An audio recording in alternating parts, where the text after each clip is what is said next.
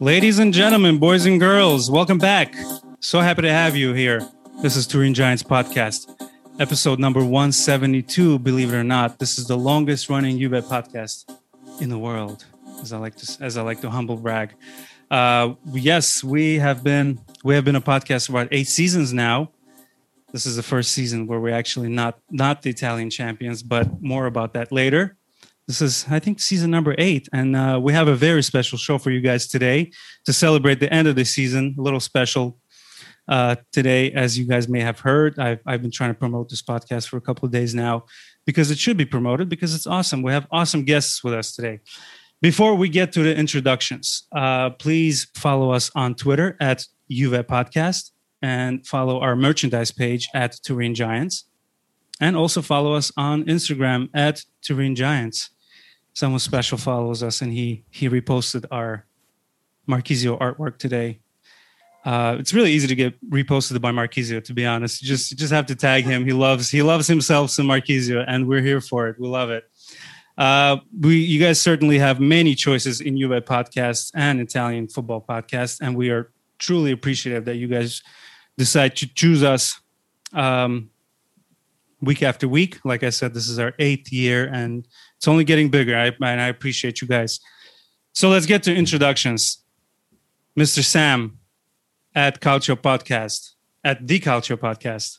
I still, I, I can't believe I still get it, get it screwed up. This is our Canadian son. Welcome, Sam. Uh, he's texting me right now. Something's wrong. Uh, yeah, his his audio, but we'll, we'll we'll keep working on Sam's audio. I want to introduce my friend Giuseppe Moniani. Welcome, buddy. Ciao Farhad, ciao Farhad, ciao Mina, ciao Samuel, ciao everyone. I'm super happy, super happy. yes, he is. He is the man with with the YouTube channel. Uh, we we love. We had we had him on a couple of podcasts away, and uh, people love you, man. The, the the feedback was fantastic. Speaking of fantastic feedback, I don't think we ever gotten so much love after after this lady visited us a couple of months ago. She is the first lady of the Turin Giants podcast, uh, Juventina number one, and Agnelli's right hand woman, Mina Rzouki. Welcome back, Mina. We're so happy oh, to have you. Thank you for having me back. I really wish I was his right hand woman, but it's great to be back. We've got a lot to cover, and like I already mentioned, the the the the response that we got after I posted that Mina will be Mina and Giuseppe, of course, will be on the podcast was tremendous. We have a lot of questions for you guys. Uh, you guys will go head to head in a quiz. Um, yes, I think before we start taking questions and start talking about Juve, we will quiz you guys and see how much how much you guys know about Juve. And today, Giuseppe is competing for Patrick he represents the great state of Wisconsin in the Midwest. He's a he's a loyal listener and a good buddy. I decided to give him a chance to win some some Turin Giants swag. Uh, by the way, TurinGiants.com. Also check out our products. And Mina will be playing for a Swedish um, a Swedish listener, Juventina. It's, a, it's girls against boys today. Her name is Natalie, and she's a she's also a Juve podcaster. If you guys want to check her check her out, uh, that podcast is unfortunately in Swedish, which I do not understand, but um, I'm sure it's a it's a great podcast. She has a lot of love for Juve. So, um, Giuseppe, anything you'd like to say before uh, before we begin? Yeah. I'm super happy to be back, first of all, because you know that's my fir- uh, favorite podcast. You know that, and everyone has Thank to you, know buddy. it. That's one. And then uh, I'm super happy to meet finally Mina because uh, on my channel, every time they are telling me, Giuseppe, invite Mina, invite Mina. We want Mina. We want. I say, yeah, okay, that's fine. I will try. Uh, we had never had the occasion to talk to each other, so it will be the first time. So I'm super happy. Yeah, I mean, well, I'm super happy to be on. Sorry if I, I it's nice to have like a full podcast and to meet different people and to have the opportunity to see what you all look like. Because last time I did this, I I like refused to put my camera on because it was like in the middle of lockdown. Um, but this time around, I I just feel like it's nice to see everyone's face. Excellent. Well, much disappointment on, on your face, but you cannot hide it on camera. Um, uh, by the way, if you can uh, bring the mic closer to you, please. I know that mic is is a little far. far. Uh, before we begin, I was just going through. You know, this is this is like I mentioned, our eighth year. Sort of.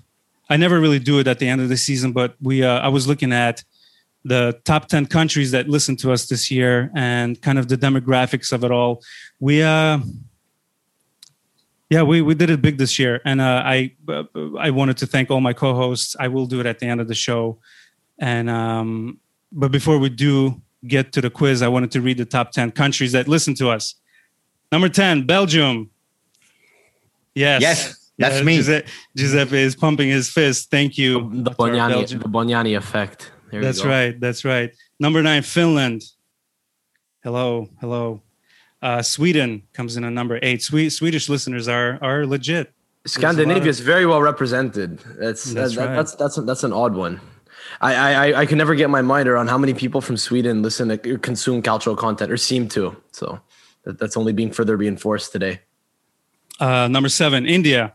Welcome to our Indian. Actually, number seven and six, Norway and India has kind of the same demographic, so they're kind of splitting the Spot number six, Australia, of course, always. Indonesia, number four. Indonesia coming strong, number four. Uh, Indonesian, you know, Juventini are known for their passion and any sorts of any other team actually. But um, I like to think that they are um, they're mostly Juve fans in Indonesia. So welcome to you guys. Thank you for listening. Thank you for all your support. United Kingdom number three, Canada number two, and the United States number one. The big three. Uh, we do appreciate you guys uh, I wanted to read a wanted to read an old note I received. This was this was sent to me after. Sorry, guys, I'm just going to do an intro, but then then you will get your your guests. I apologize. I just have so much to say since this is kind of a special episode. Uh, I received this message two years ago after the Atletico comeback, the famous 3-0 at the Turin, Turin Stadium. Um, the I I I screenshotted the picture of the of the Twitter message, so I forgot to add the name. So I apologize. So if you're listening to this, uh, this this kid wrote to us. He said, "Hey man, first of all, love your podcasts. Always great shows. I live in Gaza, Palestine, and without boring you with the details, things are pretty bad here. Juve in general and listening to your podcasts on my way to work definitely re- relieves the stress. So thank you. Uh, we've received many many sweet messages." and um, this one stuck to me. So I, I, I, hope you're still doing fine. You know, the situation is not not excellent. So uh, if you're if you're listening to this, please reach out. We'd love to hear how you're doing. Um, yeah, I've got much more to say, but I think we'll get to the quiz. So the rules are: you guys will get, you guys will go until three. So the first person to get to three answers, three correct answers, wins for their for their listener, and their listener gets the gets to reap the rewards. So that's how so much we love our listeners uh, Turin Giants apparel will be sent to you of your choice and your size or whatever. Man, we're we're, um, really, we're really teasing the news on what is a huge what is a huge news week and what is on a huge news day. We, we have a ton of stuff to get to after this quiz. I'm really looking forward. Yes, to it. But definitely. We, I mean, I I, I kind of want to get into it a little a little softer. There's a lot to talk about, and let's have some fun before we do.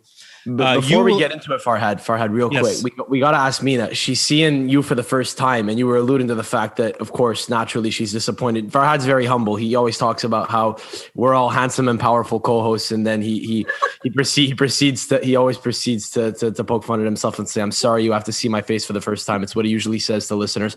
But I we have a running joke right now that people are usually surprised when they see what Farhad looks like for the first time. Um, I know I was. She I know I was. Me. I was going to ask Mina, are you seeing him for the first time? Okay, because okay, I, I misunderstood. She, she was not. She was not the one on camera. what he looks like. I saw you both last time, but you didn't see me because I had had a oh. facial, and it was like the first time I'd left the house, and I was like, I can't put on makeup, and I'm not letting you see me without it. I well, think you, Farhad, Farhad doesn't. Farhad has a face for TV. He's very hard on himself. He's a good looking guy. He's a good looking guy, but people people assume that he's like 55 years old. I know I what? did before. From his voice, yeah, a lot of people don't realize how how, look at how youthful look he looks. Look at his nose. That. That's I mean, what. Honestly, go, go ahead, I do. You know the World Football Phone In, which is from two to oh four now it's from one to three. But um, they thought I was 68. their whole lives. The producers mm. thought I was 68 years old. Mm-hmm. And so when they when I had to go in to sign the contract, they were like, "Oh my god, you're so young." I was like, "Why would you think I was so old?" mm-hmm. But they uh, me, Mina, actually, how rude of me. Can you can you tell us where we can find you, where the listeners can can listen to you? I know you're you have um you got a lot of jobs, so so please let us know and and your your Twitter handle and your website and everything. Please, the floor is yours. Um, it's kind of a hard time to answer this because like it's all up in the air now because well, I work for ESPN. They've just mm-hmm. lost the rights to Serie A. So mm. um but the thing is, is I also work for the BBC. I do a bunch of shows for them from the EuroLeagues podcast to the World Football Phone-In. Um, but nothing is regular. It depends on what my schedule is. So I choose what ones I can do tomorrow. I'm doing fighting talk, for example. Um, sorry, that's not tomorrow, that's Saturday. So but I work for them. I work for Sky. I offer the Italian perspective for Sky. I work for the Telegraph. I work for ESPN. Mm. I don't know whether I'm going to stay on because they do have La Liga, but mm. I love Serie A. mm. um, well, you know what? That just gives us an opportunity to have you on more often. Yeah, we'll see what happens, but I'll keep you updated because new things are taking on board, new companies are coming on board, so it should be fine. You know what? I believe in taking opportunities and seizing them you're unemployed, kind of. we are we are always open for new hosts. Sam, I apologize, but but you've been you've been replaced, my friend. Farhad, let's be honest, man. F- Fabio Paratici's out. We've been we've been lobbying. yeah, Conte's out. I, I, think I think I think You're I think she's now. yeah, I, I I don't know. I, I we've been lobbying for her to. We've been lobbying for Mina to take over from Fabio Ooh, Paratici yes. for weeks now. So I think she has bigger fish to fry than to come on the yes. pod. But uh, you know, Never, never know. I mean, never say, never say never. You're always welcome, Mina. So, so the easiest way is to just follow her on on Twitter, and I will include all the Twitter handles and everything, and see where the journey takes you. I mean, you're you're so excellent. I'm sure you'll land on your feet, and you will be able to talk about your favorite teams. Uh, all right, I see Giuseppe falling asleep. He's not he's not used to not talking. If you guys oh see Giuseppe's YouTube show, it's true. No, no, it's true. normally, I, I, I, don't even breathe, and this time I, I'm relaxed. Uh, I'm listening awesome. to your voice. I'm really relaxed, Rod. Appreciate you guys. So, so let's get to it. So, who wants to start? Should we go with Giuseppe? Should we go with Mina? I'm so bad with quizzes. Go with Giuseppe first. All right. I, I will compete until that for you Patrick. Will, you will win. Don't worry, because I, I am yeah, but I'm doing it for Patrick. I'm doing it for Patrick. I will give yes. my best. we probably we probably should have picked a, a, listener in like the city of Verona. I'm sure we have someone in the Veneto area who listens to us. That would have been a very fitting, uh, very fitting guess. If we could have like, if we could have, if we could have benefit. I mean, mind you, if they're a Hellas Verona fan, they probably wouldn't have wanted any Juve stuff. But I'm sure we could have snuffed. We could have. We could have sniffed someone out. Giuseppe would have worked really hard for someone from Verona. He loves that city right now. Absolutely. I all I always loved Romeo, Juliet, and Leonardo DiCaprio. to be honest, it's such a nice city. It was my first ever job was in Chievo Verona, like for like for that match, and mm-hmm. I like was obsessed with that city. Well, that's fantastic. Everybody seems to have a connection with it. Um, awesome. So we'll start with Giuseppe. The questions are are mix and match. They they're they're difficult. They're, they're some of them are easy. So so let's just begin. Giuseppe, here's your question number one. Against which Spanish side did Juventus win the UEFA Cup in 1977? Bilbao. Excellent. We got we got first points on the board. One where's zero. where's where's Alessandro Del Piero? We got it. We got it. I forgot. I forgot him. I had to I had to come into a to, to a friend's house. Is he across and, uh, the street? Born in 1977. Like how is this? well, I knew. I knew. It came like boom. You're a super fan. That's excellent. That, Come that on, is, Patrick. One impressive. point, Patrick. That is very impressive. All right, Mina, I hope you're ready. no. Which Juventus players also won also won the Italian championship with Napoli together with Diego Maradona? Ciro Ferrara. Grande. Ciro Ferrara. Excellent. 1 1. All right, this is heating up. Giuseppe, you ready? I'll now just ding if, if if the answer is if the answer is uh, they get the answer. I'll just I'll just ding. I'll just I'll just say ding instead. There you go. Yeah, yeah. Of, uh, Guys, I'm sweating. You didn't tell me there's a competition involved. I emailed you. You don't read the emails. No, um, you told me the questions. I didn't see the competition stuff. Uh, Sam, Sam, can you Google a couple of questions for me? I'm just realizing that we might, because I, I was expecting someone to get it wrong. So uh, Google some questions. You, you, you, can see the level of preparation that I've had. All right, Giuseppe, pull, your turn. Pull In, that, pull that up, Jamie. All right, I'm on it. Yeah, there you go. Thank you, buddy. In 1961, Giuseppe, your question. In 1961, the club had its biggest win inside of Italy. What was the score? 9 1 versus Inter. This man is amazing. Yes. Good job, buddy. 2 1. Six goals, yes. six goals of a, a, a certain player.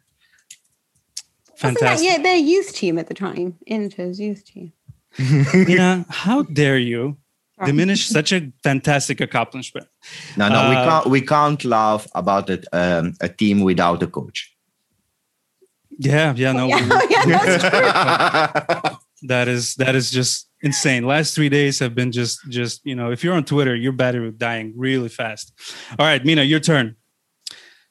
Ah, all right, here we go. Most league victories in a season. Can you tell me the number of the most victories in a single season? And for bonus points, what year that was? That's a tough one. If Giovanni, if uh, Giuseppe steals this one, he wins the game.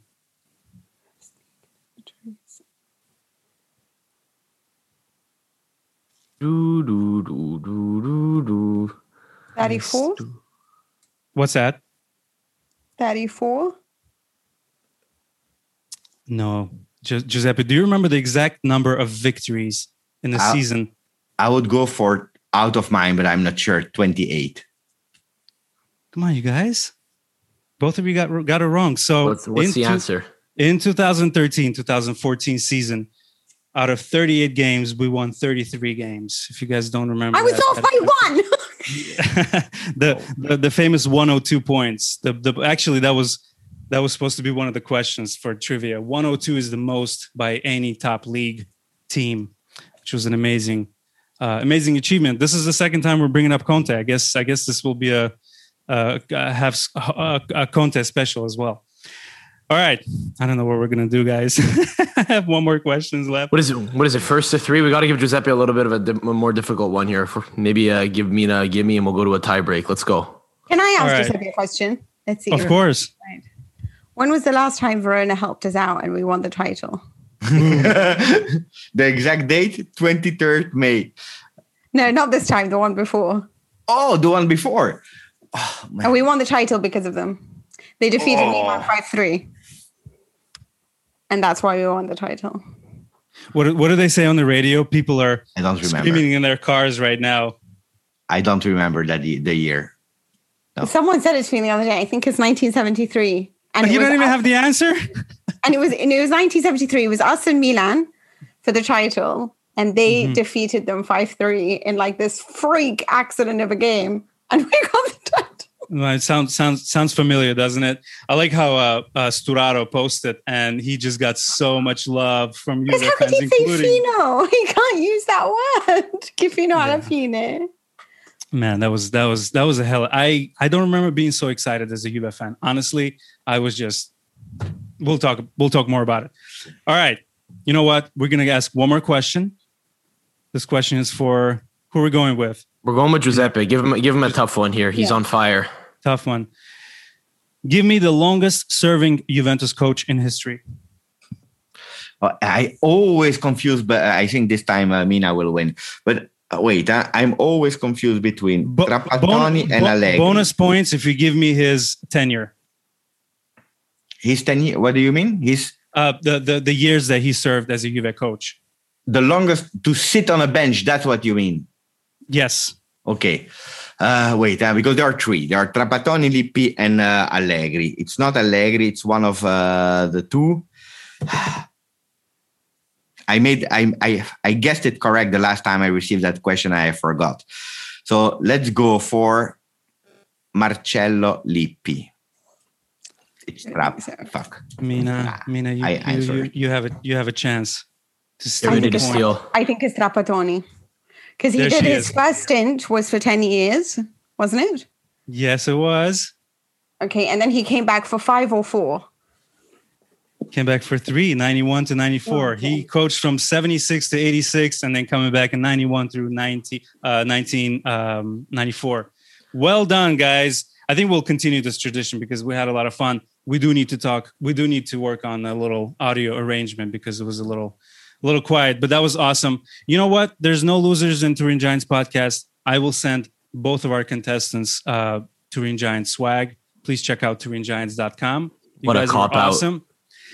I mean, I mean, I can't, I can't. This is such a happy show. I can't leave any of the of the listeners. I don't think, I don't think Mina's going to want to do another quiz. She's not cut out for it because when when Giuseppe was considering the options, he was saying Allegri, Trapattoni. After he said Allegri, Mina on camera, listeners won't get this, but she shook her head. She shook her head no, mm-hmm. as if to say no. Don't say don't say Allegri. It's incorrect. You're in a competition anyway. Okay, well doesn't matter. Everyone, was, everyone won anyway. So I'm pretty, I'm pretty sure she was googling stuff meanwhile as well. no, because Allegri was there for like four years, right? Five. five. Like Lippi was there for like for my whole childhood. like, I, I, swear, as a kid, every time I was on, t- like looked at TV, it was Lippi's face. Spe- speaking of that, let me ask you guys a question. Was this always like a thing where recently it seems like there's coaches going everywhere. There, there's there's exchanges everywhere. Do we just remember those times as coaches being there longer in their positions, or was that happening all the time, always? What do you mean by that? It depends. I mean, like I, I, feel like every year there's a new coach in a, in, in a different team. Uh, I just feel like was in that Serie always like in that? Serie A, there are a lot of changes, uh, even multiple times a year.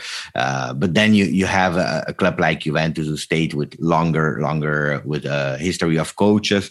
But then it, it depends also the league. Yeah? In France, for example, coach stays a bit longer. In Premier League, you have the example of uh, Ferguson, but uh, uh, Arsene Wenger. But otherwise, no. I, I believe it's it's normal. It's just Juventus that it's not normal to change every year. Yeah, I agree. Yeah, interesting. I mean, for Actually, us, it was always like they always stayed. Also, because if you're winning and you are the best league in the world, and someone continues doing well, and you have management that continues to buy great players, there's no need reason to change. We started changing because you know Nedved thought we needed to be more exciting, and so.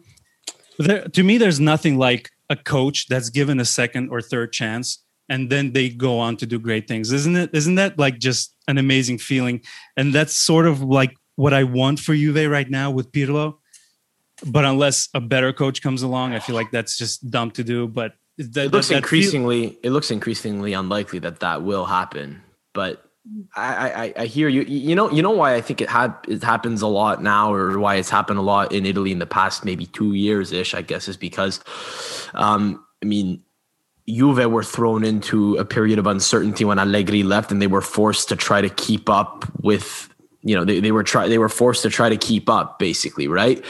Um, meanwhile, for years, you had a bunch of clubs who were trying to keep up with us. But when you are at the top, there's no need to change up all the time. That's why Arsene Wenger was, although it, it, got a little difficult at the end. That's why he was able to stay at Arsenal for so long, and that's why Fergie was at Man United for so long. But you know, I mean, I mean, it's it's pretty normal for most clubs to be in a constant state of stress and and and not necessarily disarray, but it, it you're in a you're you're oftentimes chasing something else or someone else, yeah. and as a result, yeah.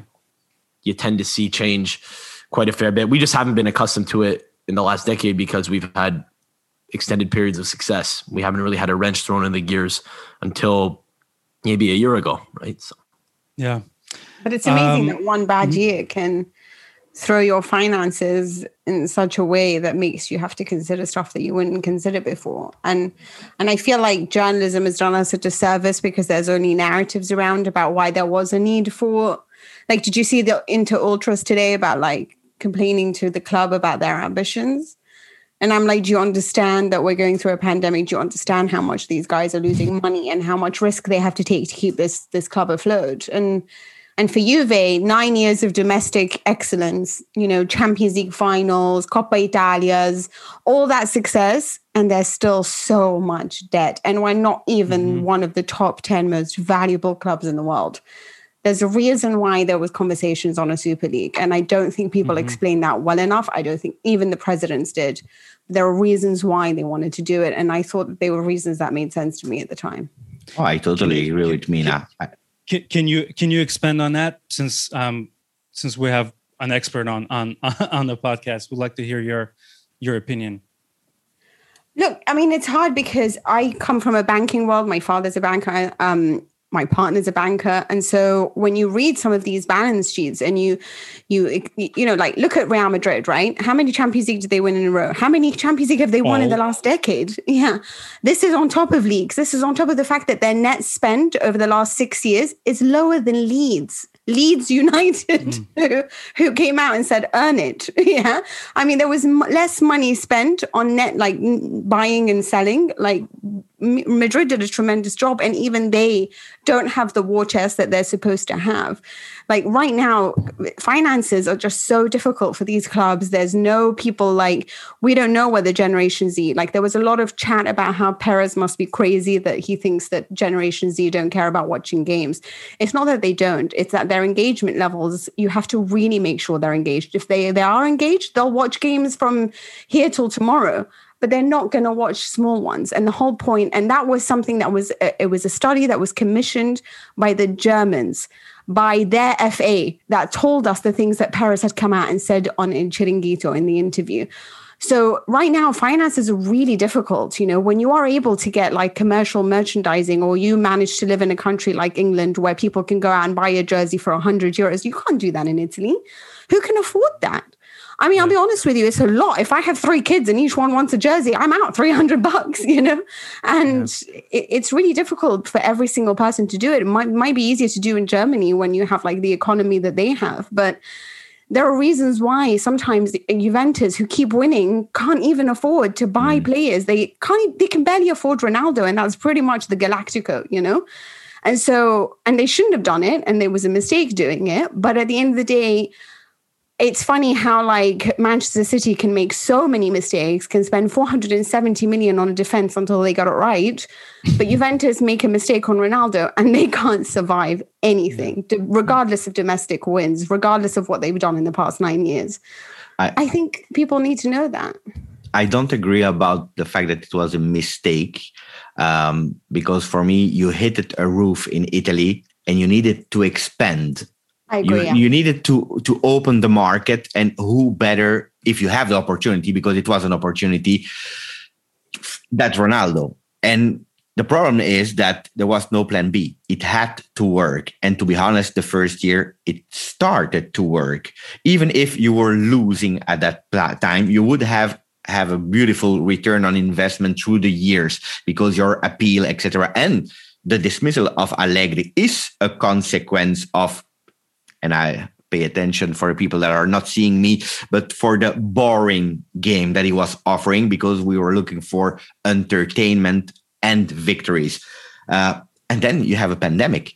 you have a pandemic where uh, we didn't. I don't know if Ronaldo will stay, if he will go. I have no idea. But supporters did enjoy 50% of the games of Ronaldo because then they were at home and uh, finance collapsed. It was so hard and we, we never achieved. So if you look at it today, black and white, yes, it was probably a mistake. But could we expect expected a global pandemic? I, I don't know. Nobody, nobody could predict it.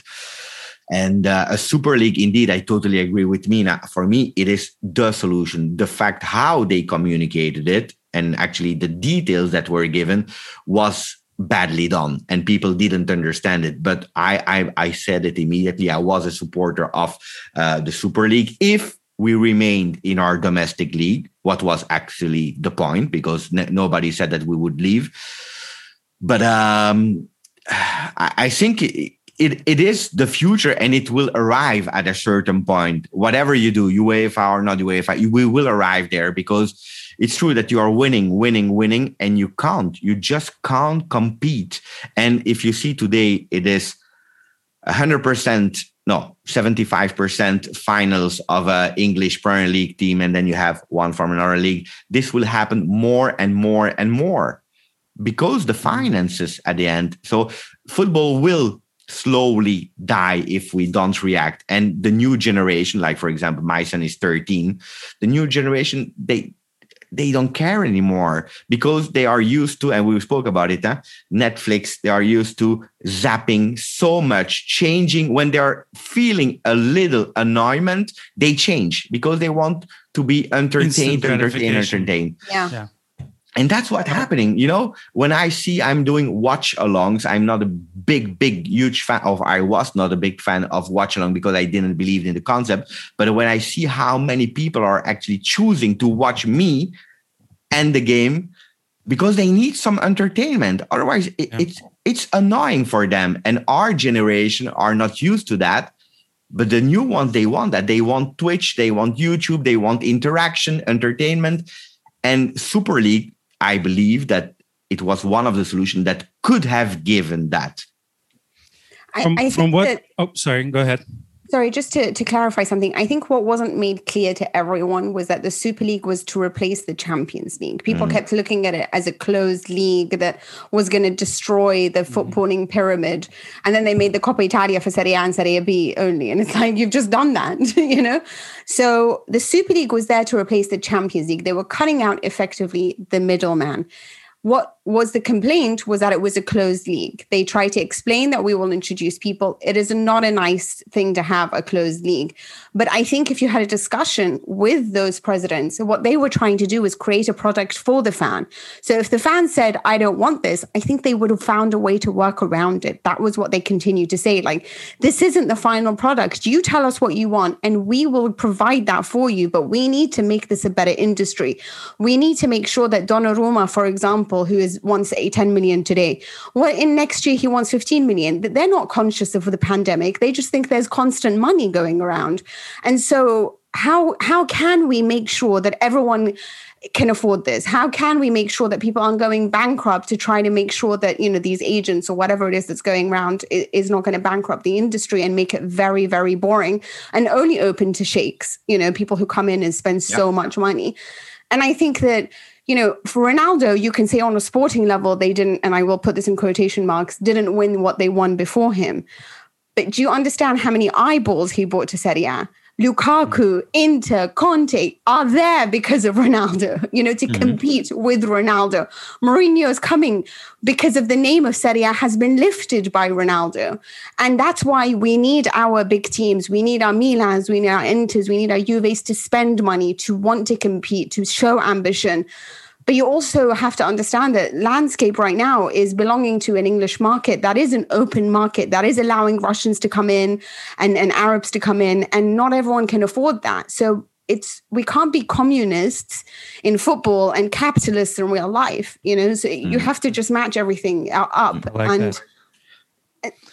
and it will be even worse huh? because now they are thinking about a salary cap in Italy what I love, I love the fact of a salary cap, but you can't limit it to one country because exactly. otherwise you are, penaliz- you penalizing your country even more towards the other one. Because if I'm a player and I start in Italy, at a certain moment, I know that my salary cap will be, I don't know, I, I'm just inventing 10 million. From the moment I want 12, I will leave. Yeah. I mean, they did eh. the growth decree to bring back wonderful talent to Italy. So then, if you do the salary cap, they will leave again. So, and, and uh, Super League had a salary cap, but for all the clubs. Exactly. So that not, me, me and Mina, we have a nice connection. I love that. Yeah, yeah but it's nice if we watch. It's so much fun if we watch a game where we don't talk about the different salaries and the different mm-hmm. payments, and then oh, Atalanta versus the giants of Manchester City or PSG. Wouldn't it be nice if we discuss the tactics and the players and the and the innovation in football rather than the scouting, rather mm-hmm. than the fact well, one team is worth a billion and one isn't, and that's why they're yeah. going to win. Let's not forget, though. I mean, financial fair play is a thing that exists and that does have, I think, in some way, and I know it's it's it's a little bit ironic to even to even entertain the idea that it might have been effective when you have Man City, who basically circumvented the whole process and are about to compete for a Champions League final in a few days. Granted, um, the reason that UEFA was unable to go go I, I go about go about implementing the disciplinary measures that they wanted to put in place against them was due to a technicality. Anyway, notwithstanding all that, I do think that financial fair play But they've no, they've relaxed those forms because of the pandemic. So now the sheikhs but, who already have money can put even more money into it, and teams but, that are dying don't. But I don't. But I don't understand. I don't. I don't understand that the idea long term is for financial fair play to go out the window. I think there's always an intent. To, there's always an intention to keep it in place, just so that the health of the health of the health of individual clubs can can can can can can remain intact. I mean, if if you allow if you allow clubs to totally spend above their means, you then wind up in a position where the open league system of the Premier League could affect basically any club that wants to go ahead and and and and and pay players pay players ridiculous ridiculous salaries until they become a competitive team to the tune of Man City. But bear in mind, the, the, the, the, key is that you have to spend within your means. And a team like Man City is spending a lot of money, but they have also, as a result of having generated eyeballs, generated revenue to go with it. So there is there is a holistic model in place right now where there is an imbalance, sure, between some some top sides and some some some some smaller sides, I think that's that's totally that's totally normal. But the the the idea that a salary cap would eventually would eventually ever take effect and be be the thing to to unify all of European football basically already exists and it is called financial fair play. It's the only way that it works when you have when you have 10 leagues that wind up that wind up competing for one trophy and that is the Champions League because as you said you you have a salary cap in Italy, you don't have it in France. All of a sudden, there there there's a big disparity that occurs there. All right, but so I, I think that. Sorry, I'm so ahead, sorry. One last thing. No, we, we need to wrap up about the Super League. We have a lot of questions, so uh, Mina, you have the last word. Mm-hmm. Just, just the financial fair play theory. I think, like you're saying, it's it's such the correct approach. Yeah, you are supposed to spend the money that you generate. But I think that where that comes up wrong is that it's a case of like even in the written law of America and in the United in United Kingdom, you know, if you make this much money, you pay this much tax, right? How much tax does Google pay? How you much guys money? Pay, you guys pay taxes? Who like how much do the rich need to? Like if i if i am a single person who's working right now as a freelancer i have to pay a certain amount of tax. If i just shove limited at the end of my name i have to pay only 19% tax. There are always workarounds. And so the theory throw is thrown out the door because practicality is if you can bypass laws and you can get a team like Accor to, to sponsor you, nobody knows that they're owned by Q, they're, they're owned by QIB. So it doesn't matter. PSG is sponsored by Accor Hotels. It's owned by the same company. So they can shove a 300 million sponsorship deal and that's 300 million cash injection. So you can circumvent the financial fair play. So the theory is wonderful. Practically though, is it working if you can find if you can find all these like ways of circumventing it and that's what worries mm-hmm. me. We need proper rules that stop that so that everyone can have a chance at winning something. There it is. Perfectly put. Thank you guys for your thoughts about Super League. This was um, this was amazing. This is what we get when we get prof- actual professionals on the on the podcast. So we thank you for that. Before we get to the questions from the listeners, um, guys, without you, this podcast is nothing. I want to be serious for a second. We've been followed by some some of the same people when we started in 2013 until now i still see the names that I, that that that i know. There's new new listeners and and all of you guys are so awesome. And uh, i get a lot more love than i ever ever thought imaginable. So we thank you. And uh, let's let's get to the questions. Speaking of followers that that are that are loyal giuseppe knows this man. Mike filetti he's asking uh, what are your opinion i forgot to ask his question last time so i really want to make sure i i read it first thing before we start. So he's asking, what are your opinions on Dybala? What would you do with him? And he also suspects that Giuseppe and Mina will have a different opinions mm-hmm. on this one. So he says, I'm stirring the pot. So let's let's hear it. Who wants to go first about Dybala? Giuseppe, go first. I go first. Okay, just just one thing that I have to make sure I'm speaking as Giuseppe. Okay, so uh, if you clip it out, uh, Farhad or whatever, uh, make sure I'm I'm not speaking for Juventus. These are my thoughts only. Okay, absolutely, one hundred percent. No, but it's important because otherwise, then people they they link and and we have to pay attention to to that. But uh, Giuseppe is a free thinker. Yeah, okay. I'm a free thinker and I love everyone. I love uh, De Sciglio, Rugani, Buffon, and I love everyone. Okay. So that being said, um, I love Dybala as well. Uh, I have uh, uh, two shirts of him. So if you invest more than 100 euro for a player, that means that you that you love him. Otherwise, you don't spend money for a shirt. But uh, for me, Dybala is a problem. Is a problem, um, and not since this year's. Uh, Dybala has problems to find his role. You know, for me, Dybala is a perfect second striker in a world of 4-3-3 or 4-2-3-1 or whatever. Um, he has some difficulties with every coach. He had some difficulties with Allegri. He had some with Sarri, even if at the end he found his position after that Sarri in press conference had to really speak him out and say that now he had to remain up front, otherwise he would uh, not play anymore. But he had some problems with Sarri, He had some with uh, Pirlo, even if we can excuse the fact of injuries, going back from two times uh, COVID and so on and so on. But tech, tactically, for me, Dybala is a problem, especially if you link him with Cristiano Ronaldo. Uh, that's one thing. The other thing is, uh, according to me, um, he has also a problem off the field and uh, mentally. He, had to solve a lot of issues for himself before being the Dybala. That being said, he's an amazing talent.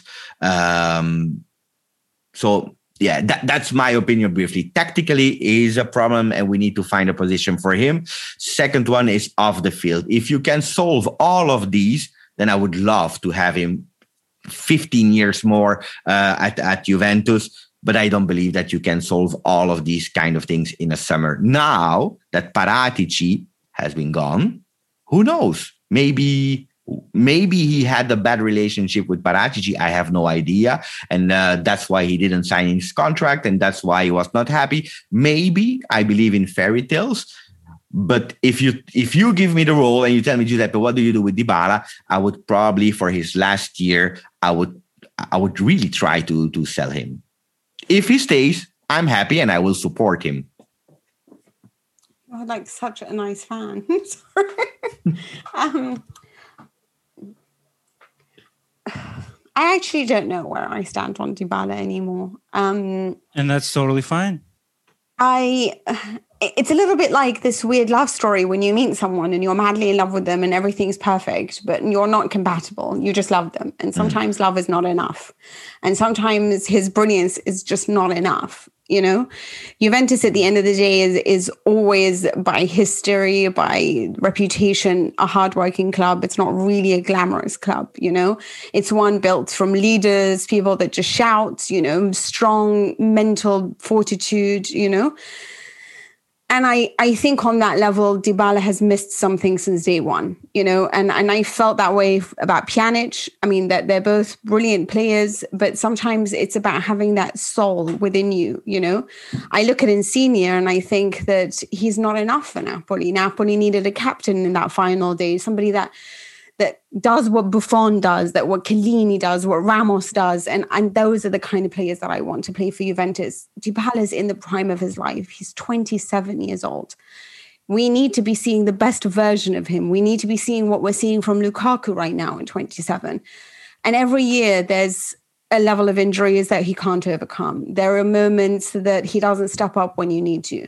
Is he brilliant on attack, uh, uh, just playing football? When he's at his best, there are few that can match what he can do. When he has strength on the ball and he is opening up spaces and actually helping and sacrificing and staying in position rather than, you know, going back as a center back, he's lovely to watch. But sometimes that's when I tell you it's just not enough sometimes for Juve. I think that what I want is somebody that will fight, that will do everything, is sometimes even just Sturaro. He's not that great of a footballer, but he fought really hard mm, all the yeah. time. And that is for me what I want to see more than anything, because that's what Juve is made up of. We're not Milan, we're not glamorous, you know? So if I just don't want issues. I don't want tem- temper tantrums.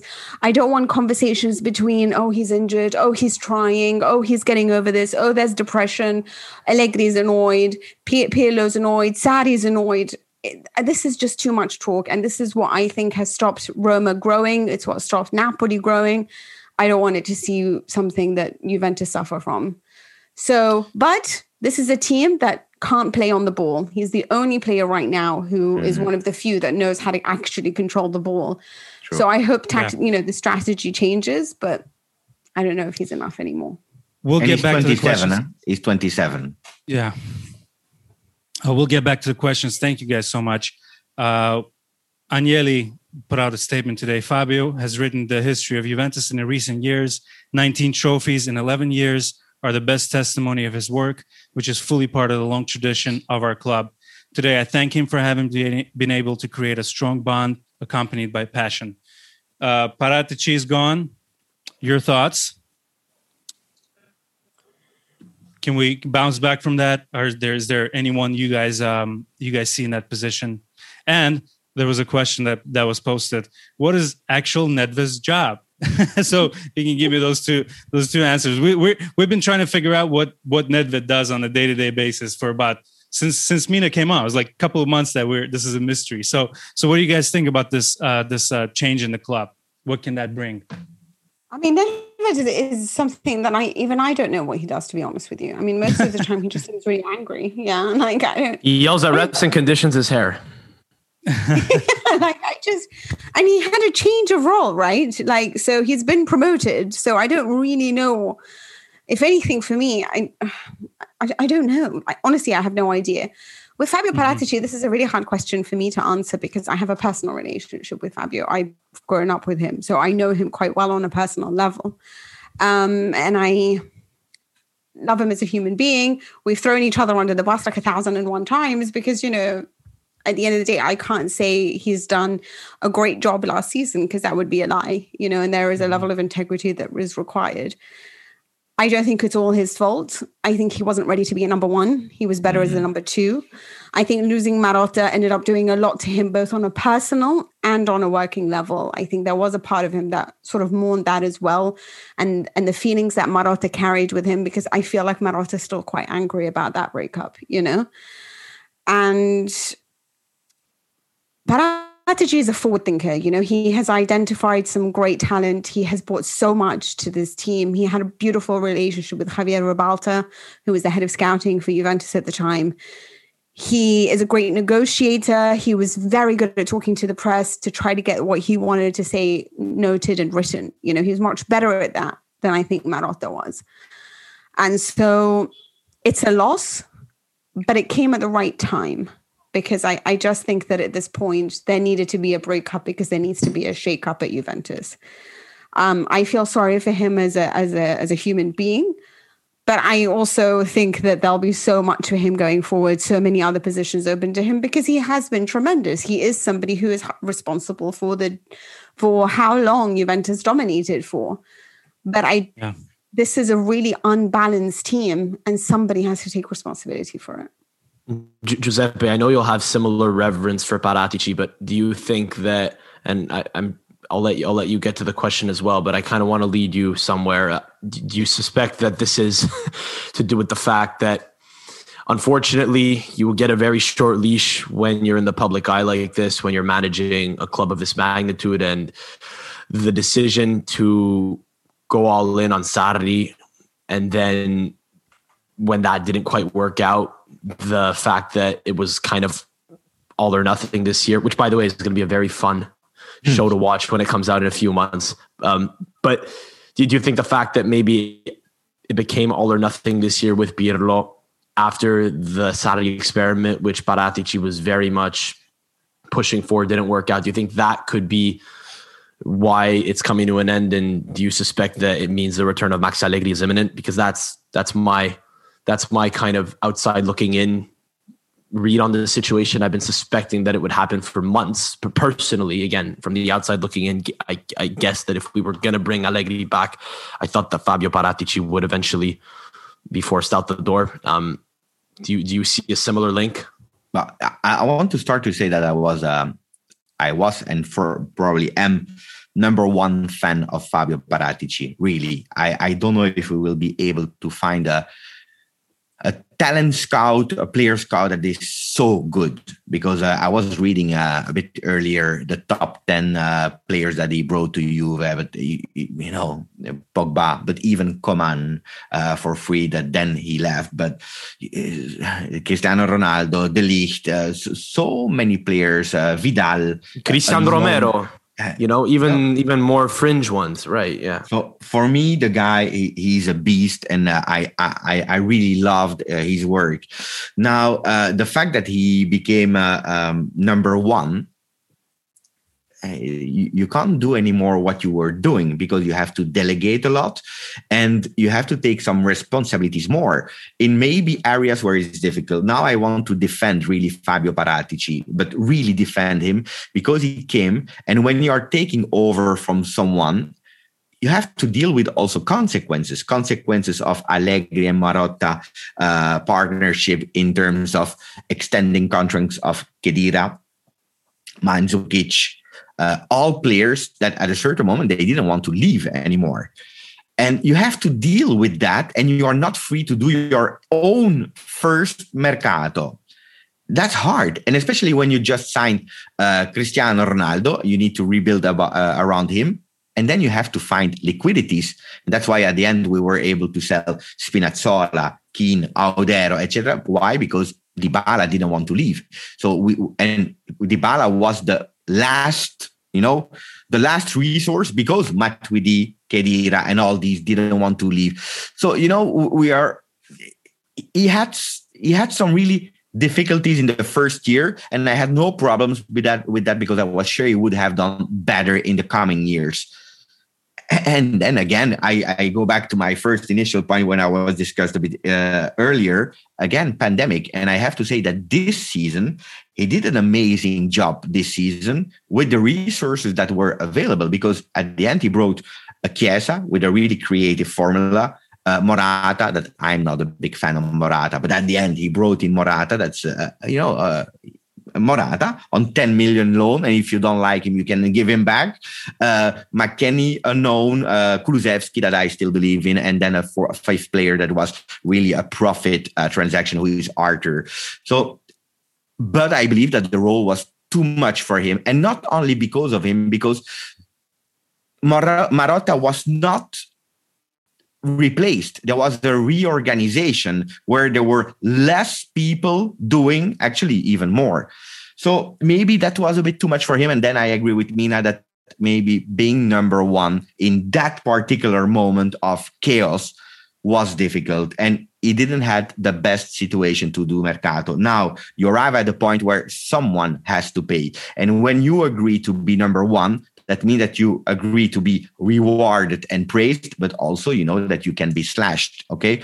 And that's what's happening now. I already anticipated the news that he was leaving one year ago. I also made a video about that and people were mocking me and joking me, saying you are not an insider, blah blah blah. I'm not an insider, but I had that feeling. I made a video about that, uh, and I also made a video about Cherubini being his successor. Cherubini already had a bit more responsibility this year, and he will probably be the one that will success him. I don't see Cherubini in the same reorganization. If we don't do a reorganization, he will probably have the same problems. So it's not really Paratici.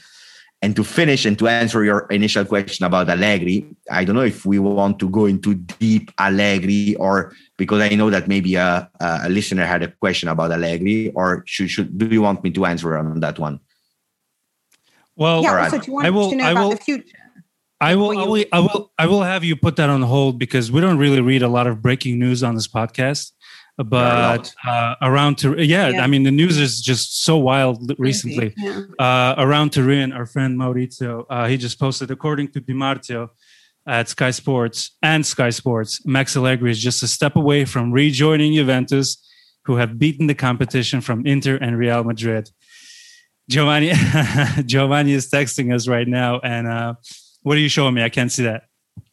Conte is officially out. Official statement by Inter. Right. Con- okay. Conte is out. Allegri is in, most likely. Oh, that's um, such a shame. I wanted Mourinho versus Conte. I tweeted out this morning after it became clear that Conte was going to leave. Jose Mourinho really just became the best manager in Serie A. out of nowhere overnight. Oh, not if Allegri's coming. Not back. if not if Allegri's right. coming back. Not, not if no. Papa Max has anything to do, anything to it's, say about uh, that. Uh, this, Mad Max, Mad Max, Farhad. It's Papa Pirlo, Mad Max. We ah, oh agreed on the alliteration. I am very excited. I am. Joe, Joe, I guarantee you, Giovanni is gonna. I, I sent him a secret link. I think he's gonna hop on just to just to celebrate it because Giovanni has been has been. Uh, You, you, guys don't want to know what he's been writing about about Allegri. He's super excited about him and uh, about him coming back. I think we all are. Um, let's uh, let me. Speaking of that, perfectly kind of segue into that. Nathalie, who just won the gifts from from you guys in the competition, uh, in our awesomely uh, well organized quiz, she's asking. Uh, most of us seem to be on an Allegri comeback um, you know bandwagon. Do you think Allegri could be a good choice, or is just we're caught up in nostalgia? What do you guys think about that? Let's call a spade a spade. The reason that Paratici is leaving is because, if this is true, Allegri is being brought back, and it was a choice between one or the other. So this is a big shakeup as well. This I'm not sure. I'm not sure. I don't, I don't think so either. Yeah. Okay. I, I, just have to go. No, no, go, Mina. I, I, think there's a reason why. Sorry, but I mean, I think there's a reason why he waited so long, and I said that on the podcast before. This is just a perfect opportunity for him. I just hope he's given he's given the the the role where he can pick and choose his players as opposed to what he was what he was given last time. Go ahead, Mina. Sorry. Why do you say that? Why do you think that he waited so long? What do you mean by that? Sorry. Uh, just I don't know. It's it's a seems like a seems like a, plenty of clubs were after him he had plenty of opportunities to join bigger teams, but decided to wait and something maybe maybe there was something in the something in the air. Maybe he knew something. I always hashtag, hashtag Max knew. I, I always suspected that he was waiting to be vindicated, and I think now he is, and that's why he's being brought back. I think that's what sort of what Farhad means as well. Have Whatever you ever like? I don't know. It, I keep bringing them, this back to a relationship, but like you know, when you when you're in a relationship and you take things for granted, like we did with nine Scudetti, yeah, mm-hmm. and it mm-hmm. just starts getting really like boring when you win another one. It's never enough. It's just never enough until you're behind the sofa hoping you make top four, and then you just think anything's enough because you just don't want to be you, back in that situation. That's actually a great point because the celebrations that we had getting that fourth spot, you know, just showed you how spoiled we were. More more than the Scudetto last season. I'm going to be honest with you. One hundred percent. One hundred percent. I was so disappointed with that title win last year. I was like, oh, for goodness sake, get out my club. This is terrible. It makes it makes no sense. We like we like a little bit of suffering. We do. We do. I I I thought the same thing. You know, on the weekend, I thought this makes no sense. How, just how did it get to how did it get to this point? How did it get to this point? Winning is better, right? That's the motto. You know, vincere non è importante. L'unica cosa che conta. Okay, but but but here we here we are totally thrilled at, at making fourth place. We would have laughed at other clubs about this three years ago. It's yeah. but but it's but it's it's you know part of the ebbs part of the, it's part of the ebbs and flows of of of of supporting of supporting a football club. As you said you take your incumbent situation for granted when it's a good one you know people get tired of their ma- people get bored of their marriage after 12 years sometimes and it's just it's just yeah, what it exactly. is. like Arsene Wenger and his you know making top four was such a joke for Arsenal I mean how much would they love to be making top four right now you know yeah. it's don't take things for granted because they're not that easy sometimes you know like Alex Ferguson winning was something they took for granted uh, and I will going back it, to him wouldn't be nostalgia yeah. If I may, I will even add a bit more. Don't take even football for granted. Uh, last year in March, they closed everything. They stopped everything. And then you realize because, okay, we reopened uh, the football, but not yet for the, st- for the fans. Now they are coming back after one year. But tomorrow you can have a variant of a new virus and we can stop with every single sport. Enjoy every single minute of your team or whatever your hobby. Enjoy just life when you can, because tomorrow everything can be gone. So enjoy, enjoy, celebrate every goal. You know, I'm celebrating a lot of time like a crazy because I'm going full of emotion, but it's maybe the last goal that you celebrate ever go. Who cares that it's not the you know, people are saying you are celebrating like you won the champions league. Yes yes. Because may, maybe I, I, was lucky enough to live the champions league in in in 96 when we won it but maybe we'll never do it again or maybe there will be no football tomorrow. So enjoy enjoy enjoy. I have a theory that the thrill of positive. I have a th- I have a theory that the thrill of avoiding relegation is akin to the thrill of winning a title. The emotion is about the same. The emotion is about the same. It's not you, you get you get to you get to about a ten on ten ecstasy either way, right? It's just relative what you choose to get happy or sad about. I think that's why we watch sports is because we're not necessarily always looking to win. We're just chasing those weird highs. We're really irrational. I don't know, Giuseppe. Well, you got me on some weird. You got me on some weird mushroom induced uh, Contem- philosophy life. now. But yeah. Well, speaking of emotions and going up and down, um, uh, Vera, she's asking um, question for the podcast. Today is very female centric episode, and I love it. I uh, I listen. Everyone's welcome. I, I love that we have uh, a lot of female listeners always always uh, checking in with us. So Vera, Juve, Juve, Juve ladies, Juve ladies are champions right now, and uh, the men we, aren't. We've got so. the first first lady of the Turin Giants podcast on right now. Come on. So Vera is asking, what moment from this season you can't wait to see behind the scenes aspect in Amazon series? Is there is there is there a moment that stands out that you would love to see? Yeah, Antonio Conte and his uh, middle finger at Agnelli, Ooh, and Agnelli okay. shouting abuse at him. I want to see everything behind. You, you think they'll include it? We have an insider on. We can ask. I can't. Wait, I can't wait to see myself uh, in the. no, I, am curious because you know Juventus they did a contest uh, to for the Twitch host. I won. I have no mm-hmm. idea. Maybe maybe I will be in it. I, maybe yes, maybe yes. no. So I'm curious to see if they will speak about it. But that's because uh, I love myself. I'm sure. I, am sure. I'm sure. There will be a separate chapter dedicated to your journey. I'm sure. Maybe you know in the bonus at the end, like uh, yeah, no, Joe, Joe, it'll be like it'll be a little uh, side tangent of one episode, kind of like when Agnelli took Cristiano to the to the Scuderia Ferrari factory a few weeks ago. That was like definitely a, they brought the cameras along. It was it was going to be a little a little side action thing, kind of like when they did that little profile on Bernardeschi in the, the Netflix series a few years ago. Him, him strumming guitar. It's going to be a little. It's going to be. It's going to be. It's going to be a little. It's going to be a little side piece on Giuseppe in his in his uh, in his Brussels studio. You're in Brussels, right? Yeah, yeah, I'm Brussels. Yeah, in, in no, but I, am curious. You know what I'm curious of? Is the uh, how it will be uh, the the story. Because I'm I'm sure that it was already done and, and everything was already written. And then they had to change change change reworking on the on on the documentary. The, the music that they will choose the, the story you know the, what will they explain? And how will they arrive to actually will it be a all because at the end we won 66% of the italian trophies it's not bad mm-hmm. and we qualified to champions league will it be a all or will it be a nothing? That I'm curious. I'm really curious. I can't. When is that coming out? You guys know? Uh, Amazon promised before the end of the year. Interesting. I can't wait for that. So we we have to mention. Can you mention something about Allegri and Paratici because I don't think we ever explained that. Please no, do. Yes. Because I don't like. I don't actually know what Giuseppe thinks either. Because I'm really interested to know. Sorry. Uh, mm-hmm. But I, am a big fan of uh, Massimiliano Allegri. Me too. There, He's like, I'm like his number one. but, but, and there is always a but. Can, Giuseppe, can you say but again? But, but, but, go ahead. With one T, not with two T's. I love uh, his accent. No, you know, I, I love, I really love Massimiliano Allegri, and I think it's a really intelligent and smart man.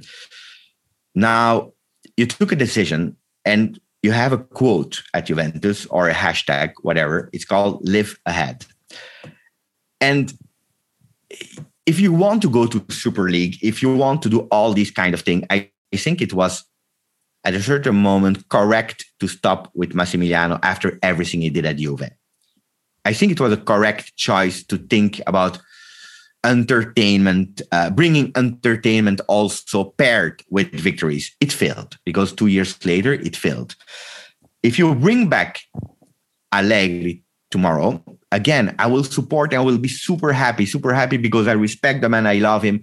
But I would not do it now. I, w- I would try a last time to to go to the vision of tr- trying something else. And that doesn't mean changing the DNA of Juve because we are Juve and we will probably never be a, a, a, Manchester City or a Barcelona because every team has their identity. We don't have to change it. But if we mm-hmm. can evolve and add on our DNA, it's now that you can try a last time and it was difficult to do it when you were winning maybe it's a paradox but maybe it's easier to do now that we lost so yeah, who would you pressure. go for hey, that's a good good question you know i would don't laugh at me but i would go really crazy okay. i would go for rita guarino and i would i would i would go crazy she, she has no job. And now the national team of Italy, they just extended the actual trainer because everyone was thinking that she would go there. I would go really crazy. I would go, no. That's, that's very interesting. Yeah, why not? You, you go live ahead. Inter, if, if you lose, I don't know, but if you lose Cristiano Ronaldo, you need to find something for your club interest. And I, and she's a really great coach, yeah, because eh, although she has experience, not with men, that's true, but she has experience. She's really great. She has charisma. She's inside Juve. We know her. She knows Juve. She has a really great relationship with management. What about like an assistant job? I mean, that's a fantastic, uh, maybe not for a main coach, but I know. Great, if you if you go for if you for, go for a women, you go all in, and but not assistant. Uh, but maybe it's a, a bit daring. Eh? After Pirlo, I know is, what I'm saying is. today. People will kill me when they. I don't know me. what you're smoking up there, man. Uh, no, but I think it's it's a good signal of everything what Juventus is doing. I would go for her if if I know it's maybe if it's too exaggerated or if I'm too much avant-gardiste in French. Uh, uh-huh. uh, uh, if we are a bit too much live ahead, um, I have no idea. I have really no idea. It, it's one of the few times that I'm, I'm really in difficulty where, of course, Allegri would be in my top choices. But then I put aside the idea of live ahead and I embrace what I have because, again, Allegri is Allegri uh, why not Pirlo? Uh, it, it's really difficult. I have I'm some sure. difficulty because I see benefits and, and problems in everyone. Um, this question I, is for. Oh, sorry. Go ahead. I apologize. No, I was going to say that I, I do feel bad about how much is said about Paratici and Allegri because I, I really want to really in, in make this clear that he was Allegri's number one fan. Like, like like a super fan. Like I remember so much when I was like, even just talking about Sarri doing so well in Napoli, and Fabio's like, nobody's like Allegri. Like Allegri is wonderful, you know. And so I find it really hard for me to believe that, you know, he would have to leave in order for Allegri to come back. Say there is this fallout, which I'll be honest with you, I, I don't believe is with Fabio. I, um, it can be resolved. You know, people make a lot of these like internal conflicts, like how can Allegri go when there's Pirlo? And that was fine. And he took him to the to the Champions League final and there was no conflict. You know, people get over things because we're adults. I, I know that some some things can't be done, like Fabio and Beppe Marotta is something that's hard and you can see it because there's evidence of it. You can't disguise these things.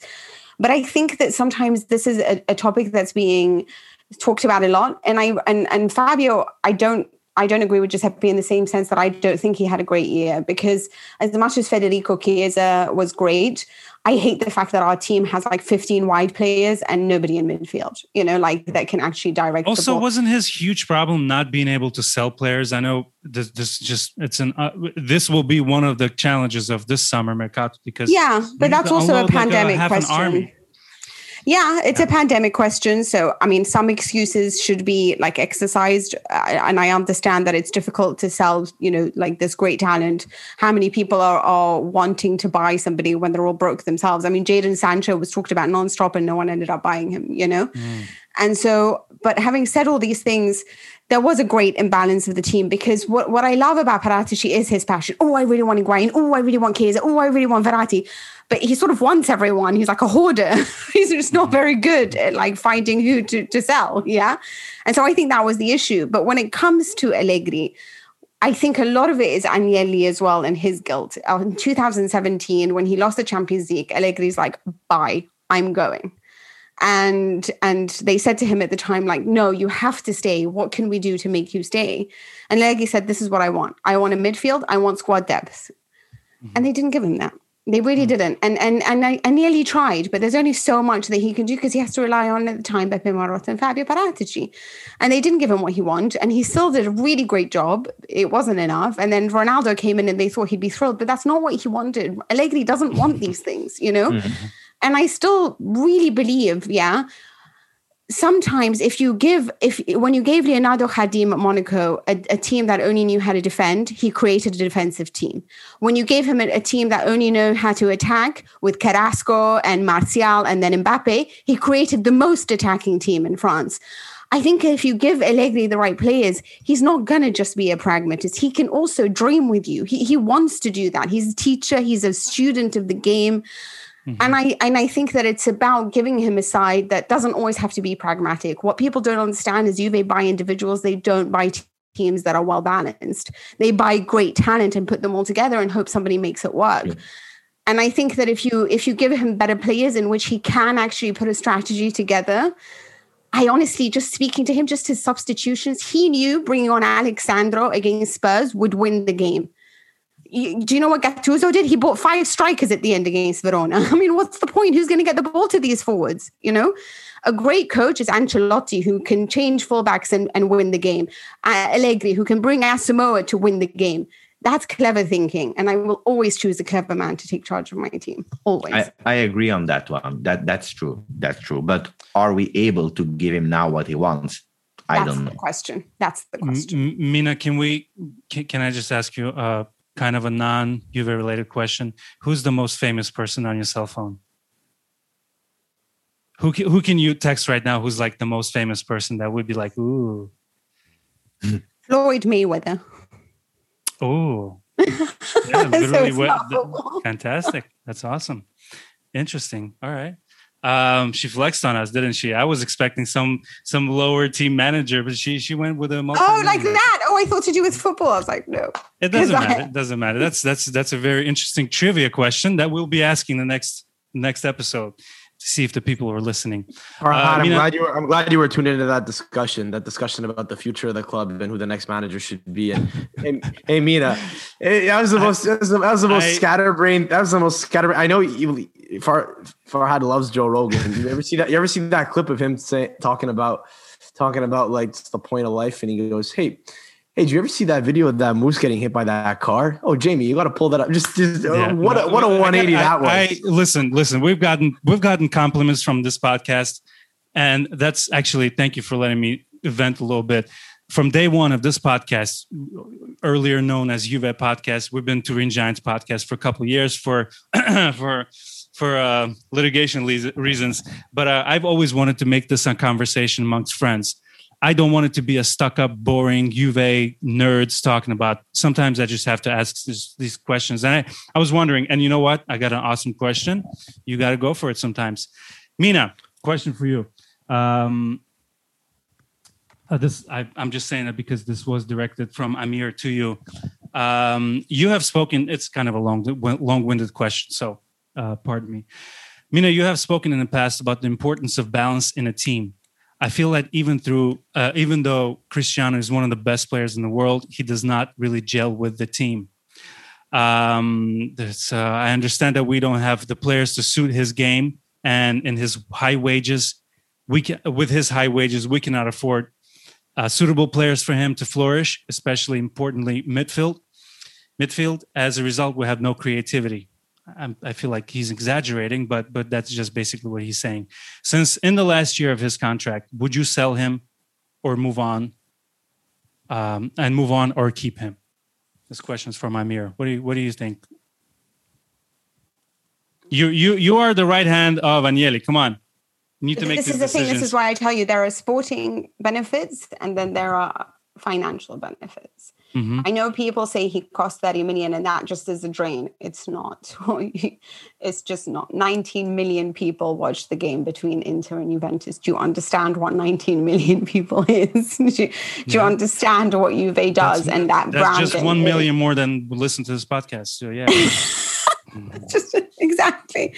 Like, you know, whatever he takes away, it, it, you know, you know the 30 million or whatever it is in his wages he brings so much for Serie A and he brings so much for Juventus And you know, make no mistakes, De Ligt is not coming without Ronaldo. You know, like you know that kind of coverage that you get, the non-stop, the the CBS and Serie A, uh, like trying to get them. A lot of that is based on Ronaldo. So balance I, I feel like you know we have no creativity. I do agree with that, to be honest with you. I think that Ronaldo is the cherry on top of a beautiful cake, and unfortunately, we couldn't give him the cake, you know, and so that was the issue. And um, it's not without trying. I thought that you know Fabio obviously did, but we just ended up with a team that was really good. I mean, you should have a spine, right? You should have a good director, a good defensive midfielder, you know, a good striker. You know, that's your spine. And what we ended up having is just really good, like players on the wide in the wide areas, but perhaps not a great spine, barring our centre backs. You know, and I think this was the issue. My balance, my balance thing is also related to age. People say, "Oh, it's such a slow team. Get rid of the old people." Getting rid of Blaise Matuidi and the oldies, like people thought, is also the reason why we're fourth. You know, sometimes these things make a difference. Buffon screaming made more of a difference to Juve's games because we never lost under Buffon than we did with Szczesny.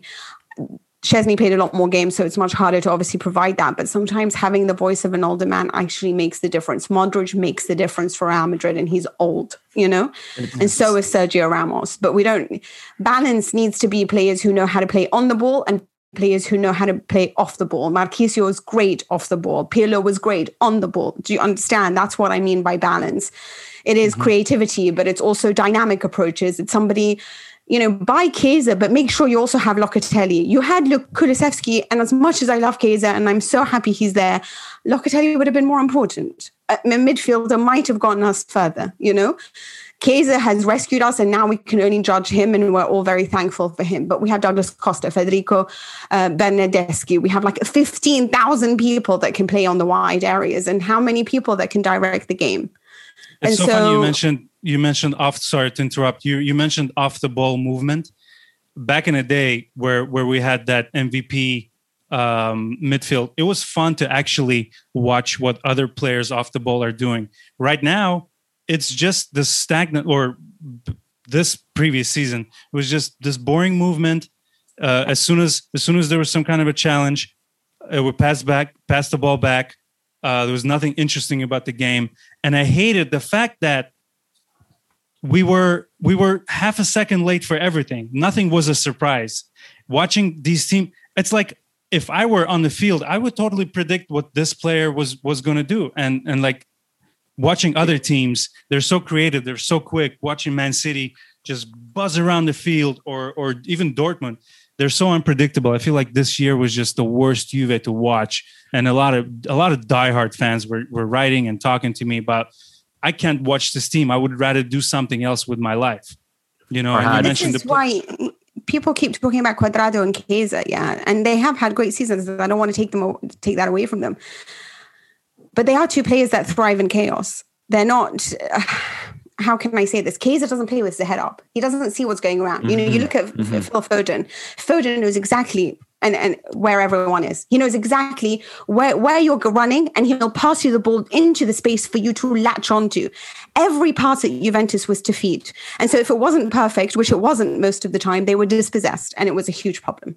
And so, and everyone's running with their head down. You know, Cuadrado just crosses, just gets, it, there is so much slowness there because there's nobody who played with their head up and knew exactly what they were doing you know and and i think this was the issue that we had. That's a very that's a very good point. That's a very good point. and then it's easy to point to Cuadrado's numbers and say look how many assists he provides but your but your eyes don't deceive you right? You look at the player and you look at how he plays and it's just that. There is definitely uh, i think it's definitely frustrating to watch a team play through someone like him or even Chiesa at times who i love and who is fantastic and who we Absolutely. i'm very happy have in the side but balance is definitely key. It sounds cliche, but but practically, you know, if you bring in a guy like Locatelli or a guy like Foden, we're not linked to, but he's yeah, rolled with hypothetically, that. that does provide a little bit of yin to the yang. Farhad, what you were talking about, the movement in the movement in midfield that we had in 2013, 14, I mean, that was what you're, ta- what you're talking about. And I know that Allegri had the same midfield when he took over, but what you're talking about is, is Antonio Conte disciplining the side, drilling into the side, a very specific method of play. And that's very clearly what was lacking this year. I think it's a reason why Inter went on to win the title. But you know, to get back to the, the to get back to the point of Ronaldo, Giuseppe, your son is 13. Uh, does he play? He plays football. Does he not? He doesn't, he doesn't, like football. He doesn't like football. Wow. It's okay. crazy. He doesn't like it. Uh, I tried, but uh, okay. No. Well, well, but well, but but but he likes uh, that I buy him the shirts. He like, you know, yeah. He, I follow you on social media. I saw that he wears the shirts. That's why I assumed that he, he that he likes. No, no, he's asking for the result. He's happy when we okay. win, but uh, he, he, no, he doesn't like it. Uh, it no. Okay, so I'll take you back to your youth then, when you were playing football. Do you guys remember what would happen when a kid who maybe wasn't necessarily uh, that good had a rich dad who sponsored who, who who sponsored the team? He was kept he was kept in the side, right? He was kept in the side because because although he might not have he might not have provided the best option on the field, well, you know, he was he was a valuable asset to have in a lot of ways, Cristiano Ronaldo is that guy now. Now, I'm not saying that he's useless, like that kid might have been, like the fat kid who, who whose father happens to have a fat wallet might have might have been. Obviously, Cristiano Ronaldo is the freaking best goal scorer in Serie A right now. He he's the capocannoniere.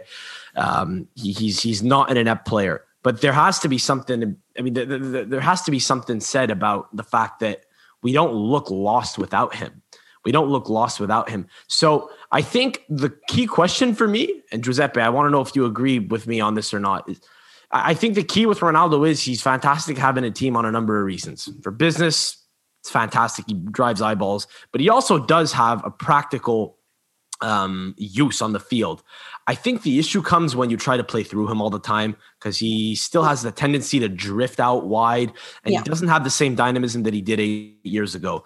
When he's the nine in the box, he's deadly. That's where you want him more often than not. Now, here's the issue if you try to utilize him like you would any other player, right? You try to start him from the bench sometimes, you want to substitute him here and then, um, or not now and then you you get you get people that are pissed off. You get him that is upset because he wants to be the protagonist all the time. Do you think that there's ever really a possibility that we could ever attain a balance with Cristiano, or do you think it's just something that you have to accept? If you have him in your side, he has to be the protagonist. It's just what it is, even if it's not necessarily the most practically effective. Go, go ahead, Giuseppe.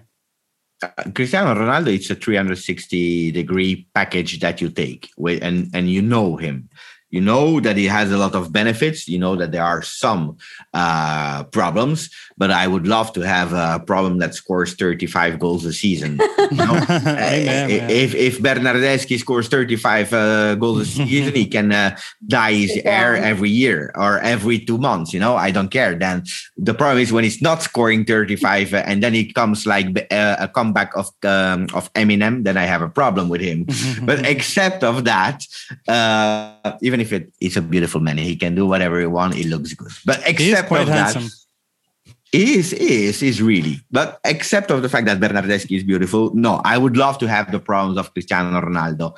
Uh, but it's a package. If you lose Cristiano Ronaldo, it's not only the player that you will have to replace and where do you find the player with 40 goals a season that's a problem uh, but it's also who will be on the uh, how, how do you call it in Dubai on the Dubai Tower? Um, you know when he's winning the yeah yeah.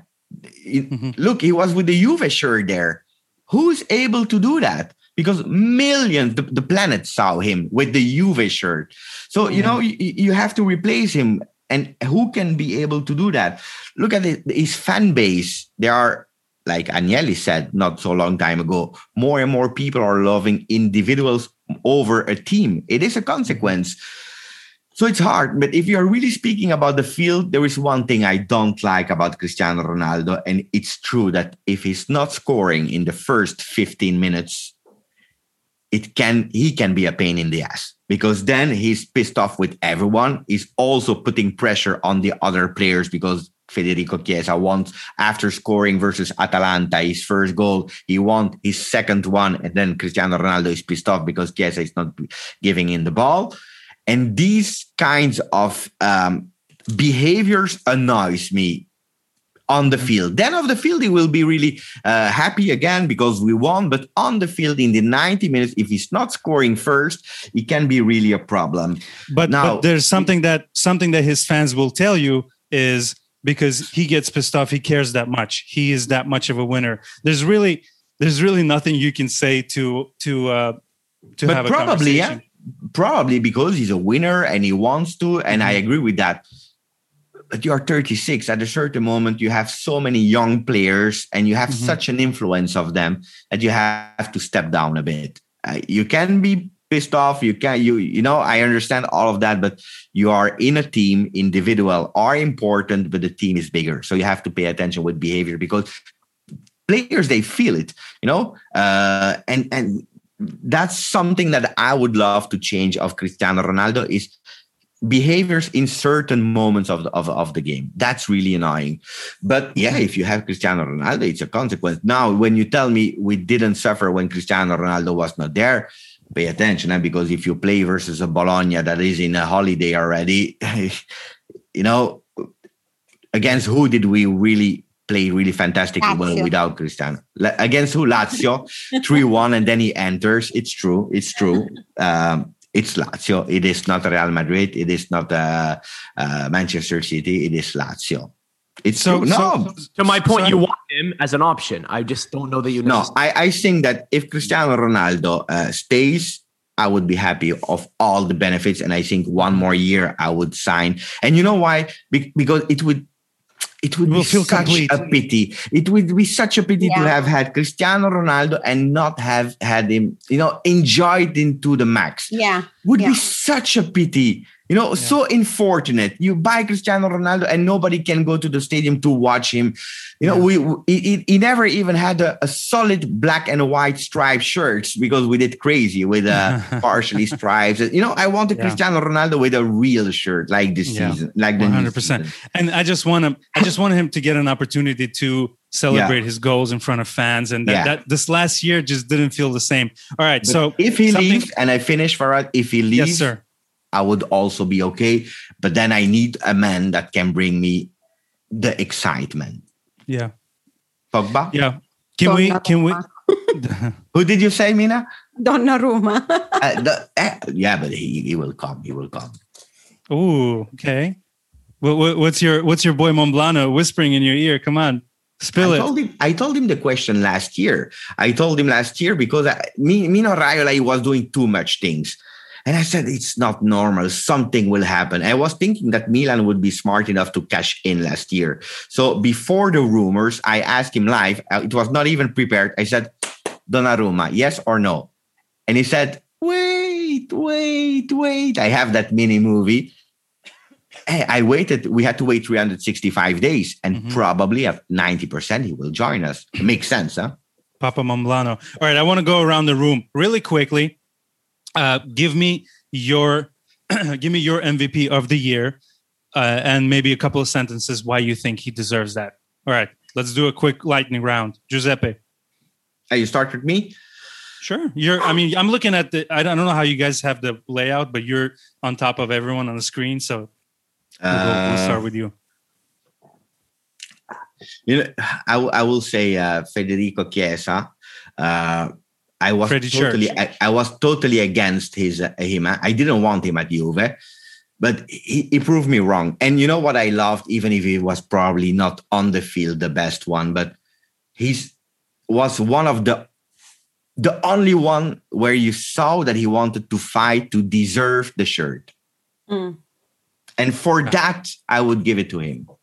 Okay. And obviously his his his willingness to score and actually scoring important goals. Yeah, yeah. Um, all right, Mina, what do you think? There is no It's hard. I know. I like that. you you felt dreadful a couple of couple of games there, didn't you? Like all of us. Yeah, I mean, like Chiesa had his moments, but he it's his first year, and there's so much that he does that annoys me. So it's very difficult for me, you know. But he rescued us also on so many, and he is such a beautiful player. I think he will be one of the best Italian players ever. But I thought the confidence Kulusevski started to show in his last three matches was like exactly what I wanted from the beginning of the season. I just wish he showed that from the start. McKennie had his moments, and then there are other moments where he just sort of died um, towards the end. Danilo was the most improved. I know this sounds crazy, but for me, I'd give it to Morata. And and I always don't know what it is about Morata, but I always defend him because for me, mm-hmm. when he plays like against no, like against Bologna, like against Lazio, he does everything his instructions tell him. You know, Pirlo says to him, press from the front. He presses from the front, you know, keep the ball in play. That, that's how the first goal comes. He tries his hardest. Champions League, he was our top scorer, you know.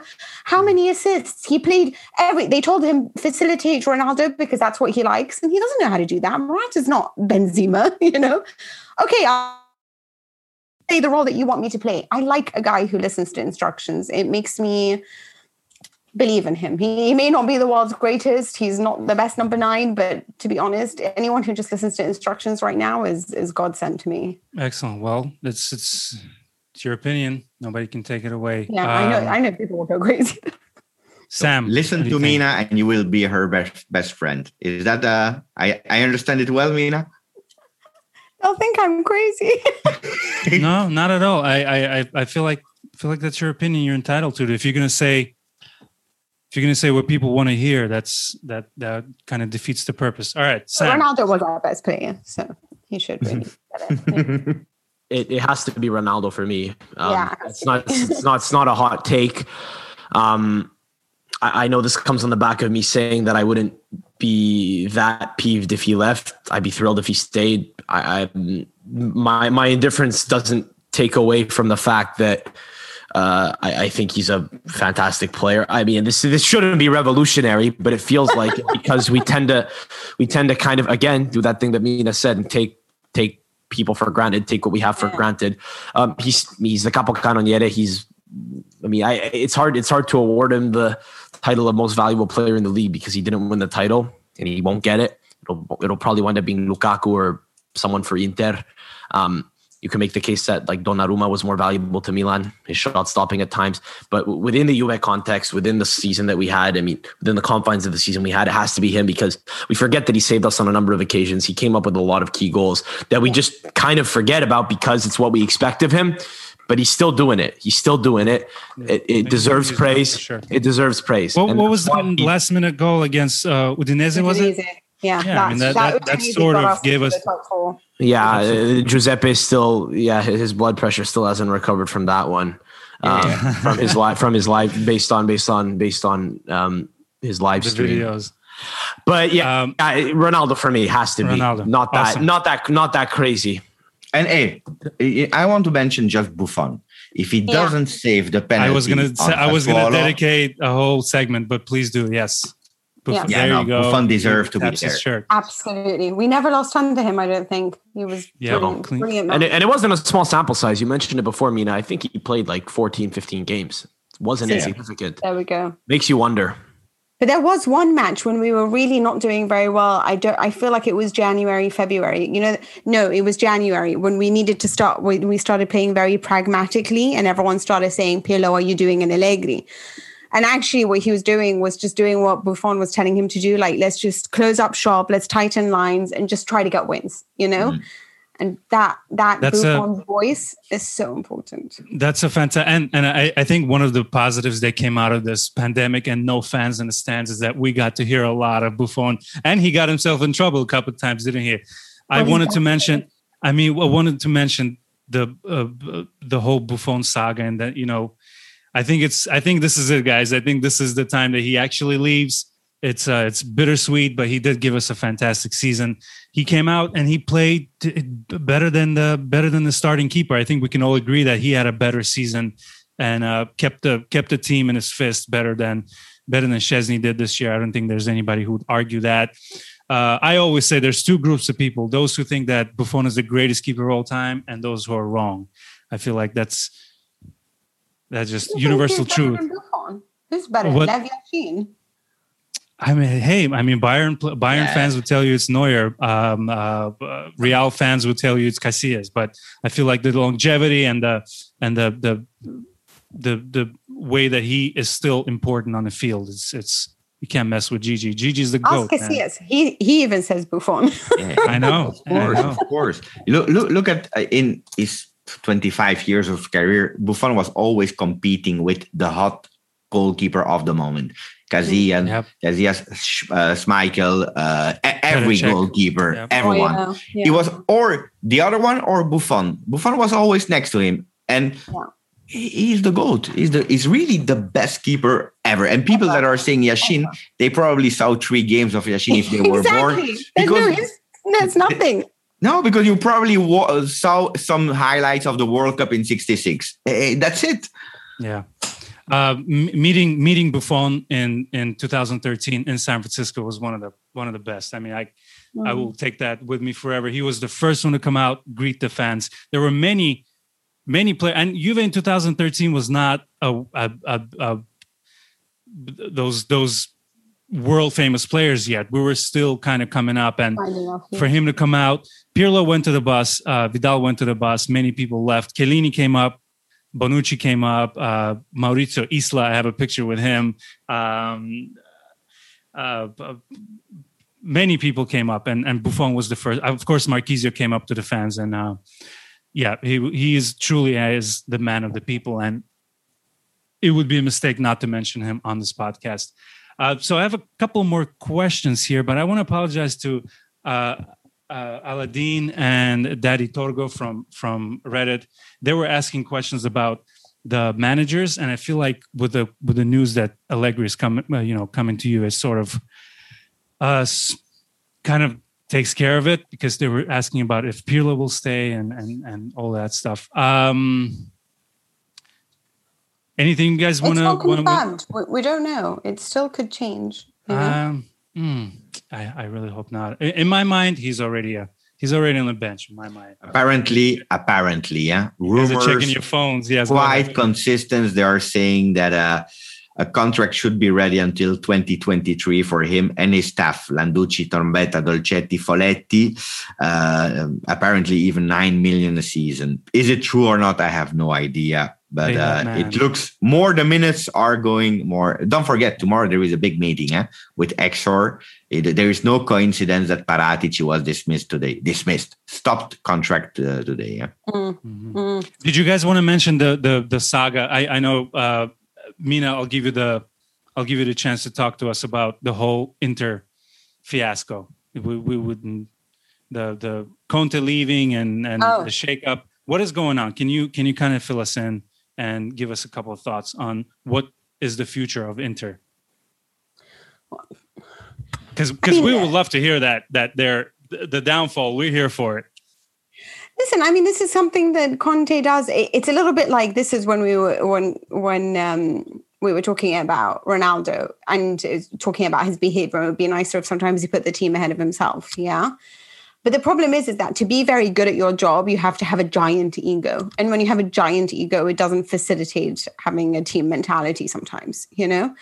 And I think with Antonio Conte, the fact is, is he came out over the weekend and said, I dedicate the Scudetto to myself. So I know that he's saying that. Did he I mean, really say that?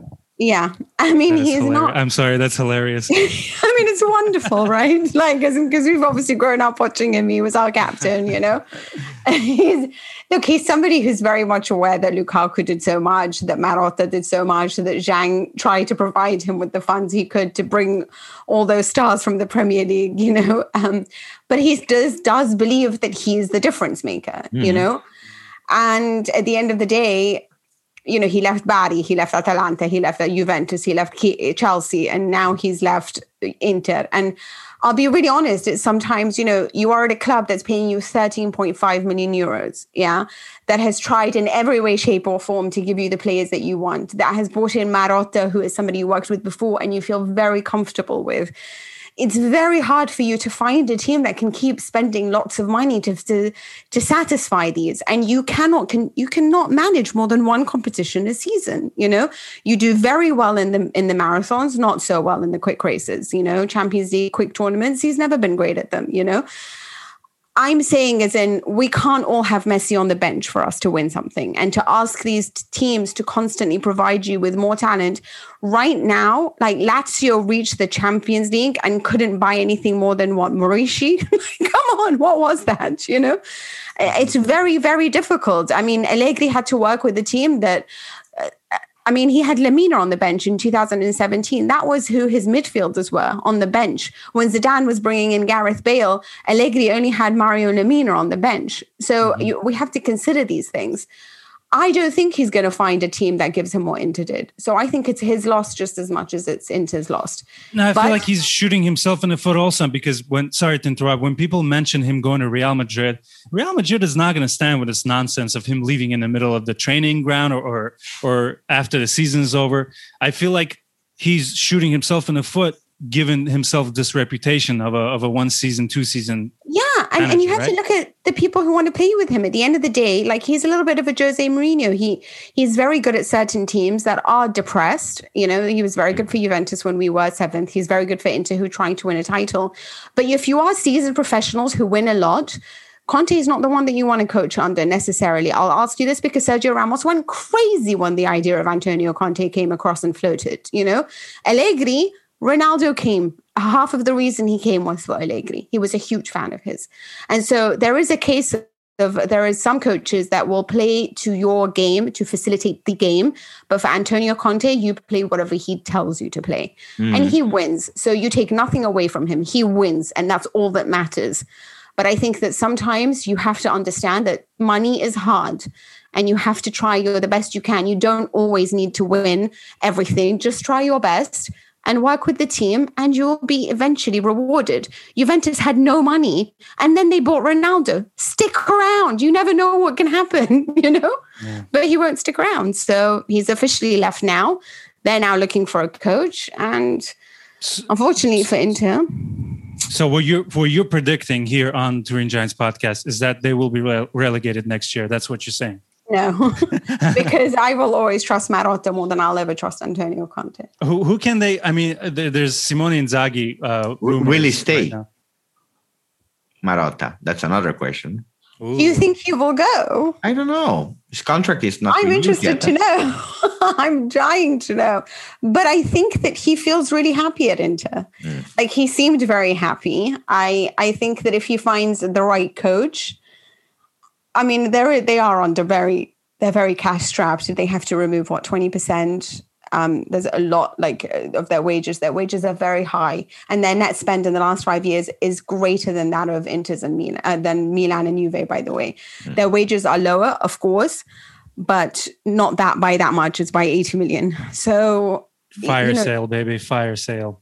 Well, yeah. The, the, there has there has to be there has to be a generation of a certain amount of money, and it's it's very clear that Antonio Conte is too stubborn to allow that to happen. He doesn't want his name associated with something that won't have Hakimi or Barella or Lautaro. He doesn't he doesn't like to bend his ideas. It's what Mina said. The idea that one of his top players will have to get sold is too much for him to bear, and he doesn't like to adapt. He likes the club to adapt to him. He imposes his will on them, and there's very little that can be said because when he when when he implements his ideas, he tends to have success very early on. And then before you have a chance to know whether or not the success can be sustained, he's already on to the next project. It was the, the same thing with the, the national team. He didn't want Eriksen. And when he actually just tried to make do with him, they won everything, you know, like as in, you know, they started winning every match with Eriksen. Mm-hmm. Sometimes just initiating or just just innovating with what he has and not always wanting this player and that player and just trying to work with what he has, Bastoni, you know. He's very petty. He's incredibly petty. The, yeah. the guy he called his daughter Vittoria, just mm, yeah. just saying, yeah. He's crazy. He's crazy. Oh, well, Mina, Mina mentioned the fact that Conte comes into these clubs that are kind of struggling at the moment, and he's able to bring them to where they you know, where they can compete. Mm-hmm. I feel like Tottenham right now is the perfect place for him to go. They they're Without sort of Kane? desperate. Is is he is he going for sure? What do you think? Looks like yeah. it. Because yeah, I'll take him at Juve. Honestly, I've seen I've seen some games. I'll yeah, take him. Is, is, is, sure, sure. I, I will allow. Who, who, who else do you want? Gi- Giuseppe, who do you who do you want? I don't know. Who, who were you speaking about? I didn't hear the name. Uh, Kane, Kane. Harry Kane. Kane. Do you want Haaland and Lewandowski as well? Maybe. A- oh, fine. I want Pogba. Ah, You're still man. on that one. I don't. I want Camavinga. Camavinga is strong, but he will not come. No, uh, he will never come. Pogba. No, I want Pogba. Even I know I there it, it's there is only one player where I'm weak, and it's Pogba. I know all really? the thing. I know, I know everything, but I don't care. You know, there, there is, you know, these kind of players. He was a baby. I, I have, I had him in my arms. I grew up, and I was, I was talking about Pogba to the French people. I was in France. They didn't even know him. I told him he will be the, the best in the world. And they said, "Did you, did you, did you lift him as a baby, like in Lion King?" and the yeah. music started playing. Yeah, I was taking oh, like in the Lion King. I said, "My Pogba, I love you, je t'aime," and uh, and then he left. That's fantastic. Yeah, maybe I'm not gonna. Verbal was super meme, special verbal, to us. Verbal meme, just Dybala, Cuadrado, and Morata FaceTime, FaceTiming Pogba, and then just you know he doesn't he doesn't pick up, so they they just text him "miss you," just the letter U, and then they send that with that gif of the three, uh, that gif of the four of them sliding on their knees in black and gold oh, at the Etihad. Say this could be us. This could, you know, we could do this again. I don't know. I don't think it'll happen this, again. This, this I don't see the us, point. This could be us, but you chose money. Well, um, but, well, but, but, yes, sorry. This this is an interesting point. This is an interesting point. I know we I know we've been going for a while here. I know we're going to wrap very shortly, but if if if we're if we're if we're daft enough to pay Mino Raiola his his 20 million euro commission in order to Ah, we don't hear you anymore. We yeah, don't hear. He disappeared. Oh, that sucks. But we're definitely uh, daft for paying Mino Raiola. That's it. well, well, poor Sam is trying to. He he's still talking. He doesn't know that. yeah, Sam hasn't. that is actually quite hilarious to look at. Oh, we passed the question. Yes. All right. So, uh, well, that was a that, that was that was great. Thank you guys. So, um, one thing I wanted to mention is I was looking through the demographics of the podcast, and I saw two percent of our listeners are over 60 and between 60 and 100. If you're an old Juve fan listening to this podcast, please get in touch with us. I love old people and I love that you're on Spotify listening to us. So please reach out.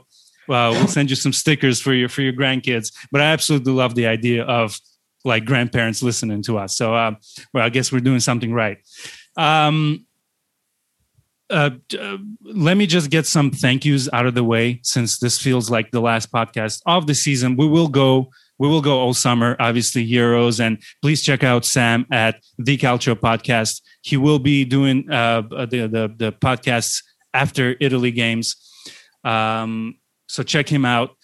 I want to kind of go through my powerful and handsome co-hosts I want to shout out to Sam. I know we make fun of him because he's all over the place. He's like the happy bunny, but uh, no one, no one is more hardworking. That includes me on this podcast. No one is uh, quicker to come up with a topic, quicker to jump on a podcast, help me out. This this season was kind of tough. We we had to do a lot of lineup changes, so he he stepped up. I really do appreciate you, buddy. Our our Canadian our Canadian son up there in Montreal. Thank you so much, buddy.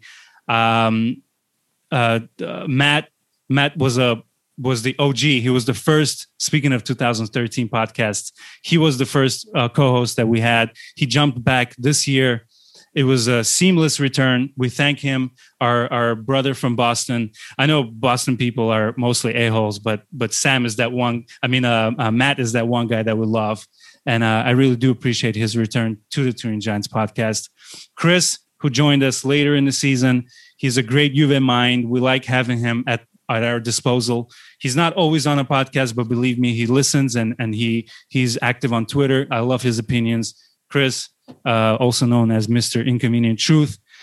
And finally, last but not least, Giovanni. He's the old man of the group. He's, he's the grump. Is this uh, what, what do you call him, Sam? Can we hear you now? Ah, we can't hear Sam. Uh, he's the he's the uncle. He's the uh, uh, he's he's the grump of the group. I know he acts like he doesn't care, but but I I love that Giovanni found us and that that we found him, and um, he's a big part of our podcast. He's certainly the the strongest Juventino uh, amongst us. He's like the encyclopedia, and um, I'm so bummed for him that he missed another podcast with Mina. I know he was really really trying, and um, Uh, Giovanni, we love you. Hope you hope you uh, hope you can jump on the next one. And I would love to thank our hosts, Giuseppe. Any last words, my friend? Where can people find you? Where can list, people listen to you and watch you? And they should. Uh, what's what's the latest on the Giuseppe Horizon? Yeah. Tell us. Well, they can find me, of course, uh, on all social media. It's quite easy because I always use the same name, so it's G Just Juve. Uh, the channel that just celebrated 13k. It's not bad for English-speaking Juve fans. Thousand followers. It's not. It's really not bad. I'm super proud because I started last year. You know, like uh, for fun. So it's yeah, it's it's really nice. So YouTube, uh, Twitch, where I have really Twitch is for me really unorganized, my own channel where I just speak freely. Uh, otherwise, uh, two times a week at least on the Juventus Twitch channel official. Uh, that we are doing great, great shows because on on Juve Twitch, you know, comparing to other channels that I'm see from other team, we are doing a real professional show and we put the the the level really high. So I, I really love it. And then on Juventibus, uh, once a week if I'm not the host and in English. So I think that that's it. Otherwise, uh, if we can travel, you can maybe meet me one day in Europe somewhere. Oh. And we'll, and, uh, and my last we'll word, I was for sure. Yes, if I can, I was super honored. You know, Sam, you Farhad, but especially uh, today with Mina. It was a really, really beautiful surprise to be with you, Mina. You too, definitely for me too. Thank you. Do you guys hear me? Yes, yeah, we, we, can, hear you. Oh, unfortunately, yes. Uh, oh, he's like trying so tentatively. I'm sorry. I'm sorry. No, I was gonna. Uh, it, it's Zio Giovanni. That's what I called Giovanni. And and Zio Giovanni. I know we're rapping, but to just to, to not leave people hanging on the point I was making, I was saying, if we're daft enough to pay Mino's 20 million euro commission, I think you make good and eventually maybe incentivize him to give you priority uh, when you want a guy like a Haaland, or potentially the reason I was bringing this up, Giuseppe, a Pogba. You never know. That's my yeah, absolutely. Yeah. Well, thank you for that. I, I, kind of, we were, I know, we I know, that's, I know, I know, I know, we're kind of past that point, but I don't know. we, we, were kind of, we were kind of on a roll. So thank you for that, uh, for that, uh, uh, Mr. Speed Bump but that's why we love you and i hope happy, you get to happy bunny as you call I, I, like I hope you got to hear the the the dedication to you. You truly are an mvp of the podcast. I really do love you. Um, mina speak, speaking of people that we love we thank you so much for your for your time for your expertise. I mean people will be people will be amazed and uh, uh, i really hope they can find you on on social media. Can you can you uh, uh, pimp out whatever you got going on? I know uh, yeah. I'm reading. Can I can I read uh, Nicky Bandini's uh, tweet? Uh, after three years, this is the last Serie Awesome podcast for ESPN. Thank you so much for everyone who tuned in in this rotten pandemic season. The weekly appointment to talk culture with Mina, um, Matteo, and Kay Murray has been one of the best things that kept me off. Oh, one of the buoys that kept me afloat. Um, yeah, I, I, know a lot of people who listen to our podcast also listen to Serie Awesome. Do you have anything to say to those people uh, who are listening right now? Listen, we're not going away. So um, the obviously ESPN lost the rights to Serie A, so it doesn't make sense for us to advertise the league for other people. So the podcast dies. That doesn't mean that our job does, and um, you should still watch ESPN because they've got La Liga right. So if you do care about Real Madrid, Barcelona, Atleti, all of that, that you know, it's still the, one of the best channels in the world. Um, having said all of that, by June we will all sign new contracts and tell you where we are, who we're with, which channel we're on, what we've decided do. to do. Um, we know for sure that Matteo's left ESPN now. Um, mm. After he will do so after the Euros. Um, because he's a contracted uh, person. Uh, me and Nicky are on freelance. So we have a different contract entirely. Um, so mine runs till August, and I will update you then as to what we've all decided to do. But follow us on social media. Either way, you can still hear me throughout on the BBC for the Euros, for everything else. The Beebs. And the Beebs, yeah. And in we, fact, we, in 15 minutes, I do TV for them. So, but other oh, than man, that, yeah, we need, we better hurry up. We we literally had a BBC correspondent on our podcast. God damn it! This is the type no, of people no. we can pull. Far, Farhad, you kill me because like you've been doing this for so long. The podcast is quite large, and you still can't. Uh, Farhad's a guy who can't believe what he's. Creating. You know, in my like, mind, like, what am I in, doing? How am I? In, in in my mind, there's like ten people listening right now. Like you can you can give me any demographic, you can give me any statistics. I am so like I'm still in Saeed's bedroom with Saeed and Matt recording on a little little desk, and and we're still. So I appreciate you guys for for uh, letting you know keeping me keeping me humble. Um, Mina, we will follow your journey. I'm sure you'll land on your feet and you you'll be awesome, and hopefully you'll be back. Right? Yeah, for sure, for sure. Thank you so much, Giuseppe, Sam. You guys are the best. All the listeners, we love you. We'll be back after a short break. Uh, we'll take some time off, get get our uh, uh, you know get our summer on and um and we'll, we will be back for sure. Thank you guys for this awesome season. We we made some changes and i glad and i'm glad you guys responded well. We've seen we've seen the best numbers we've we've ever seen. So i really do appreciate you all. This is farhad and forza juve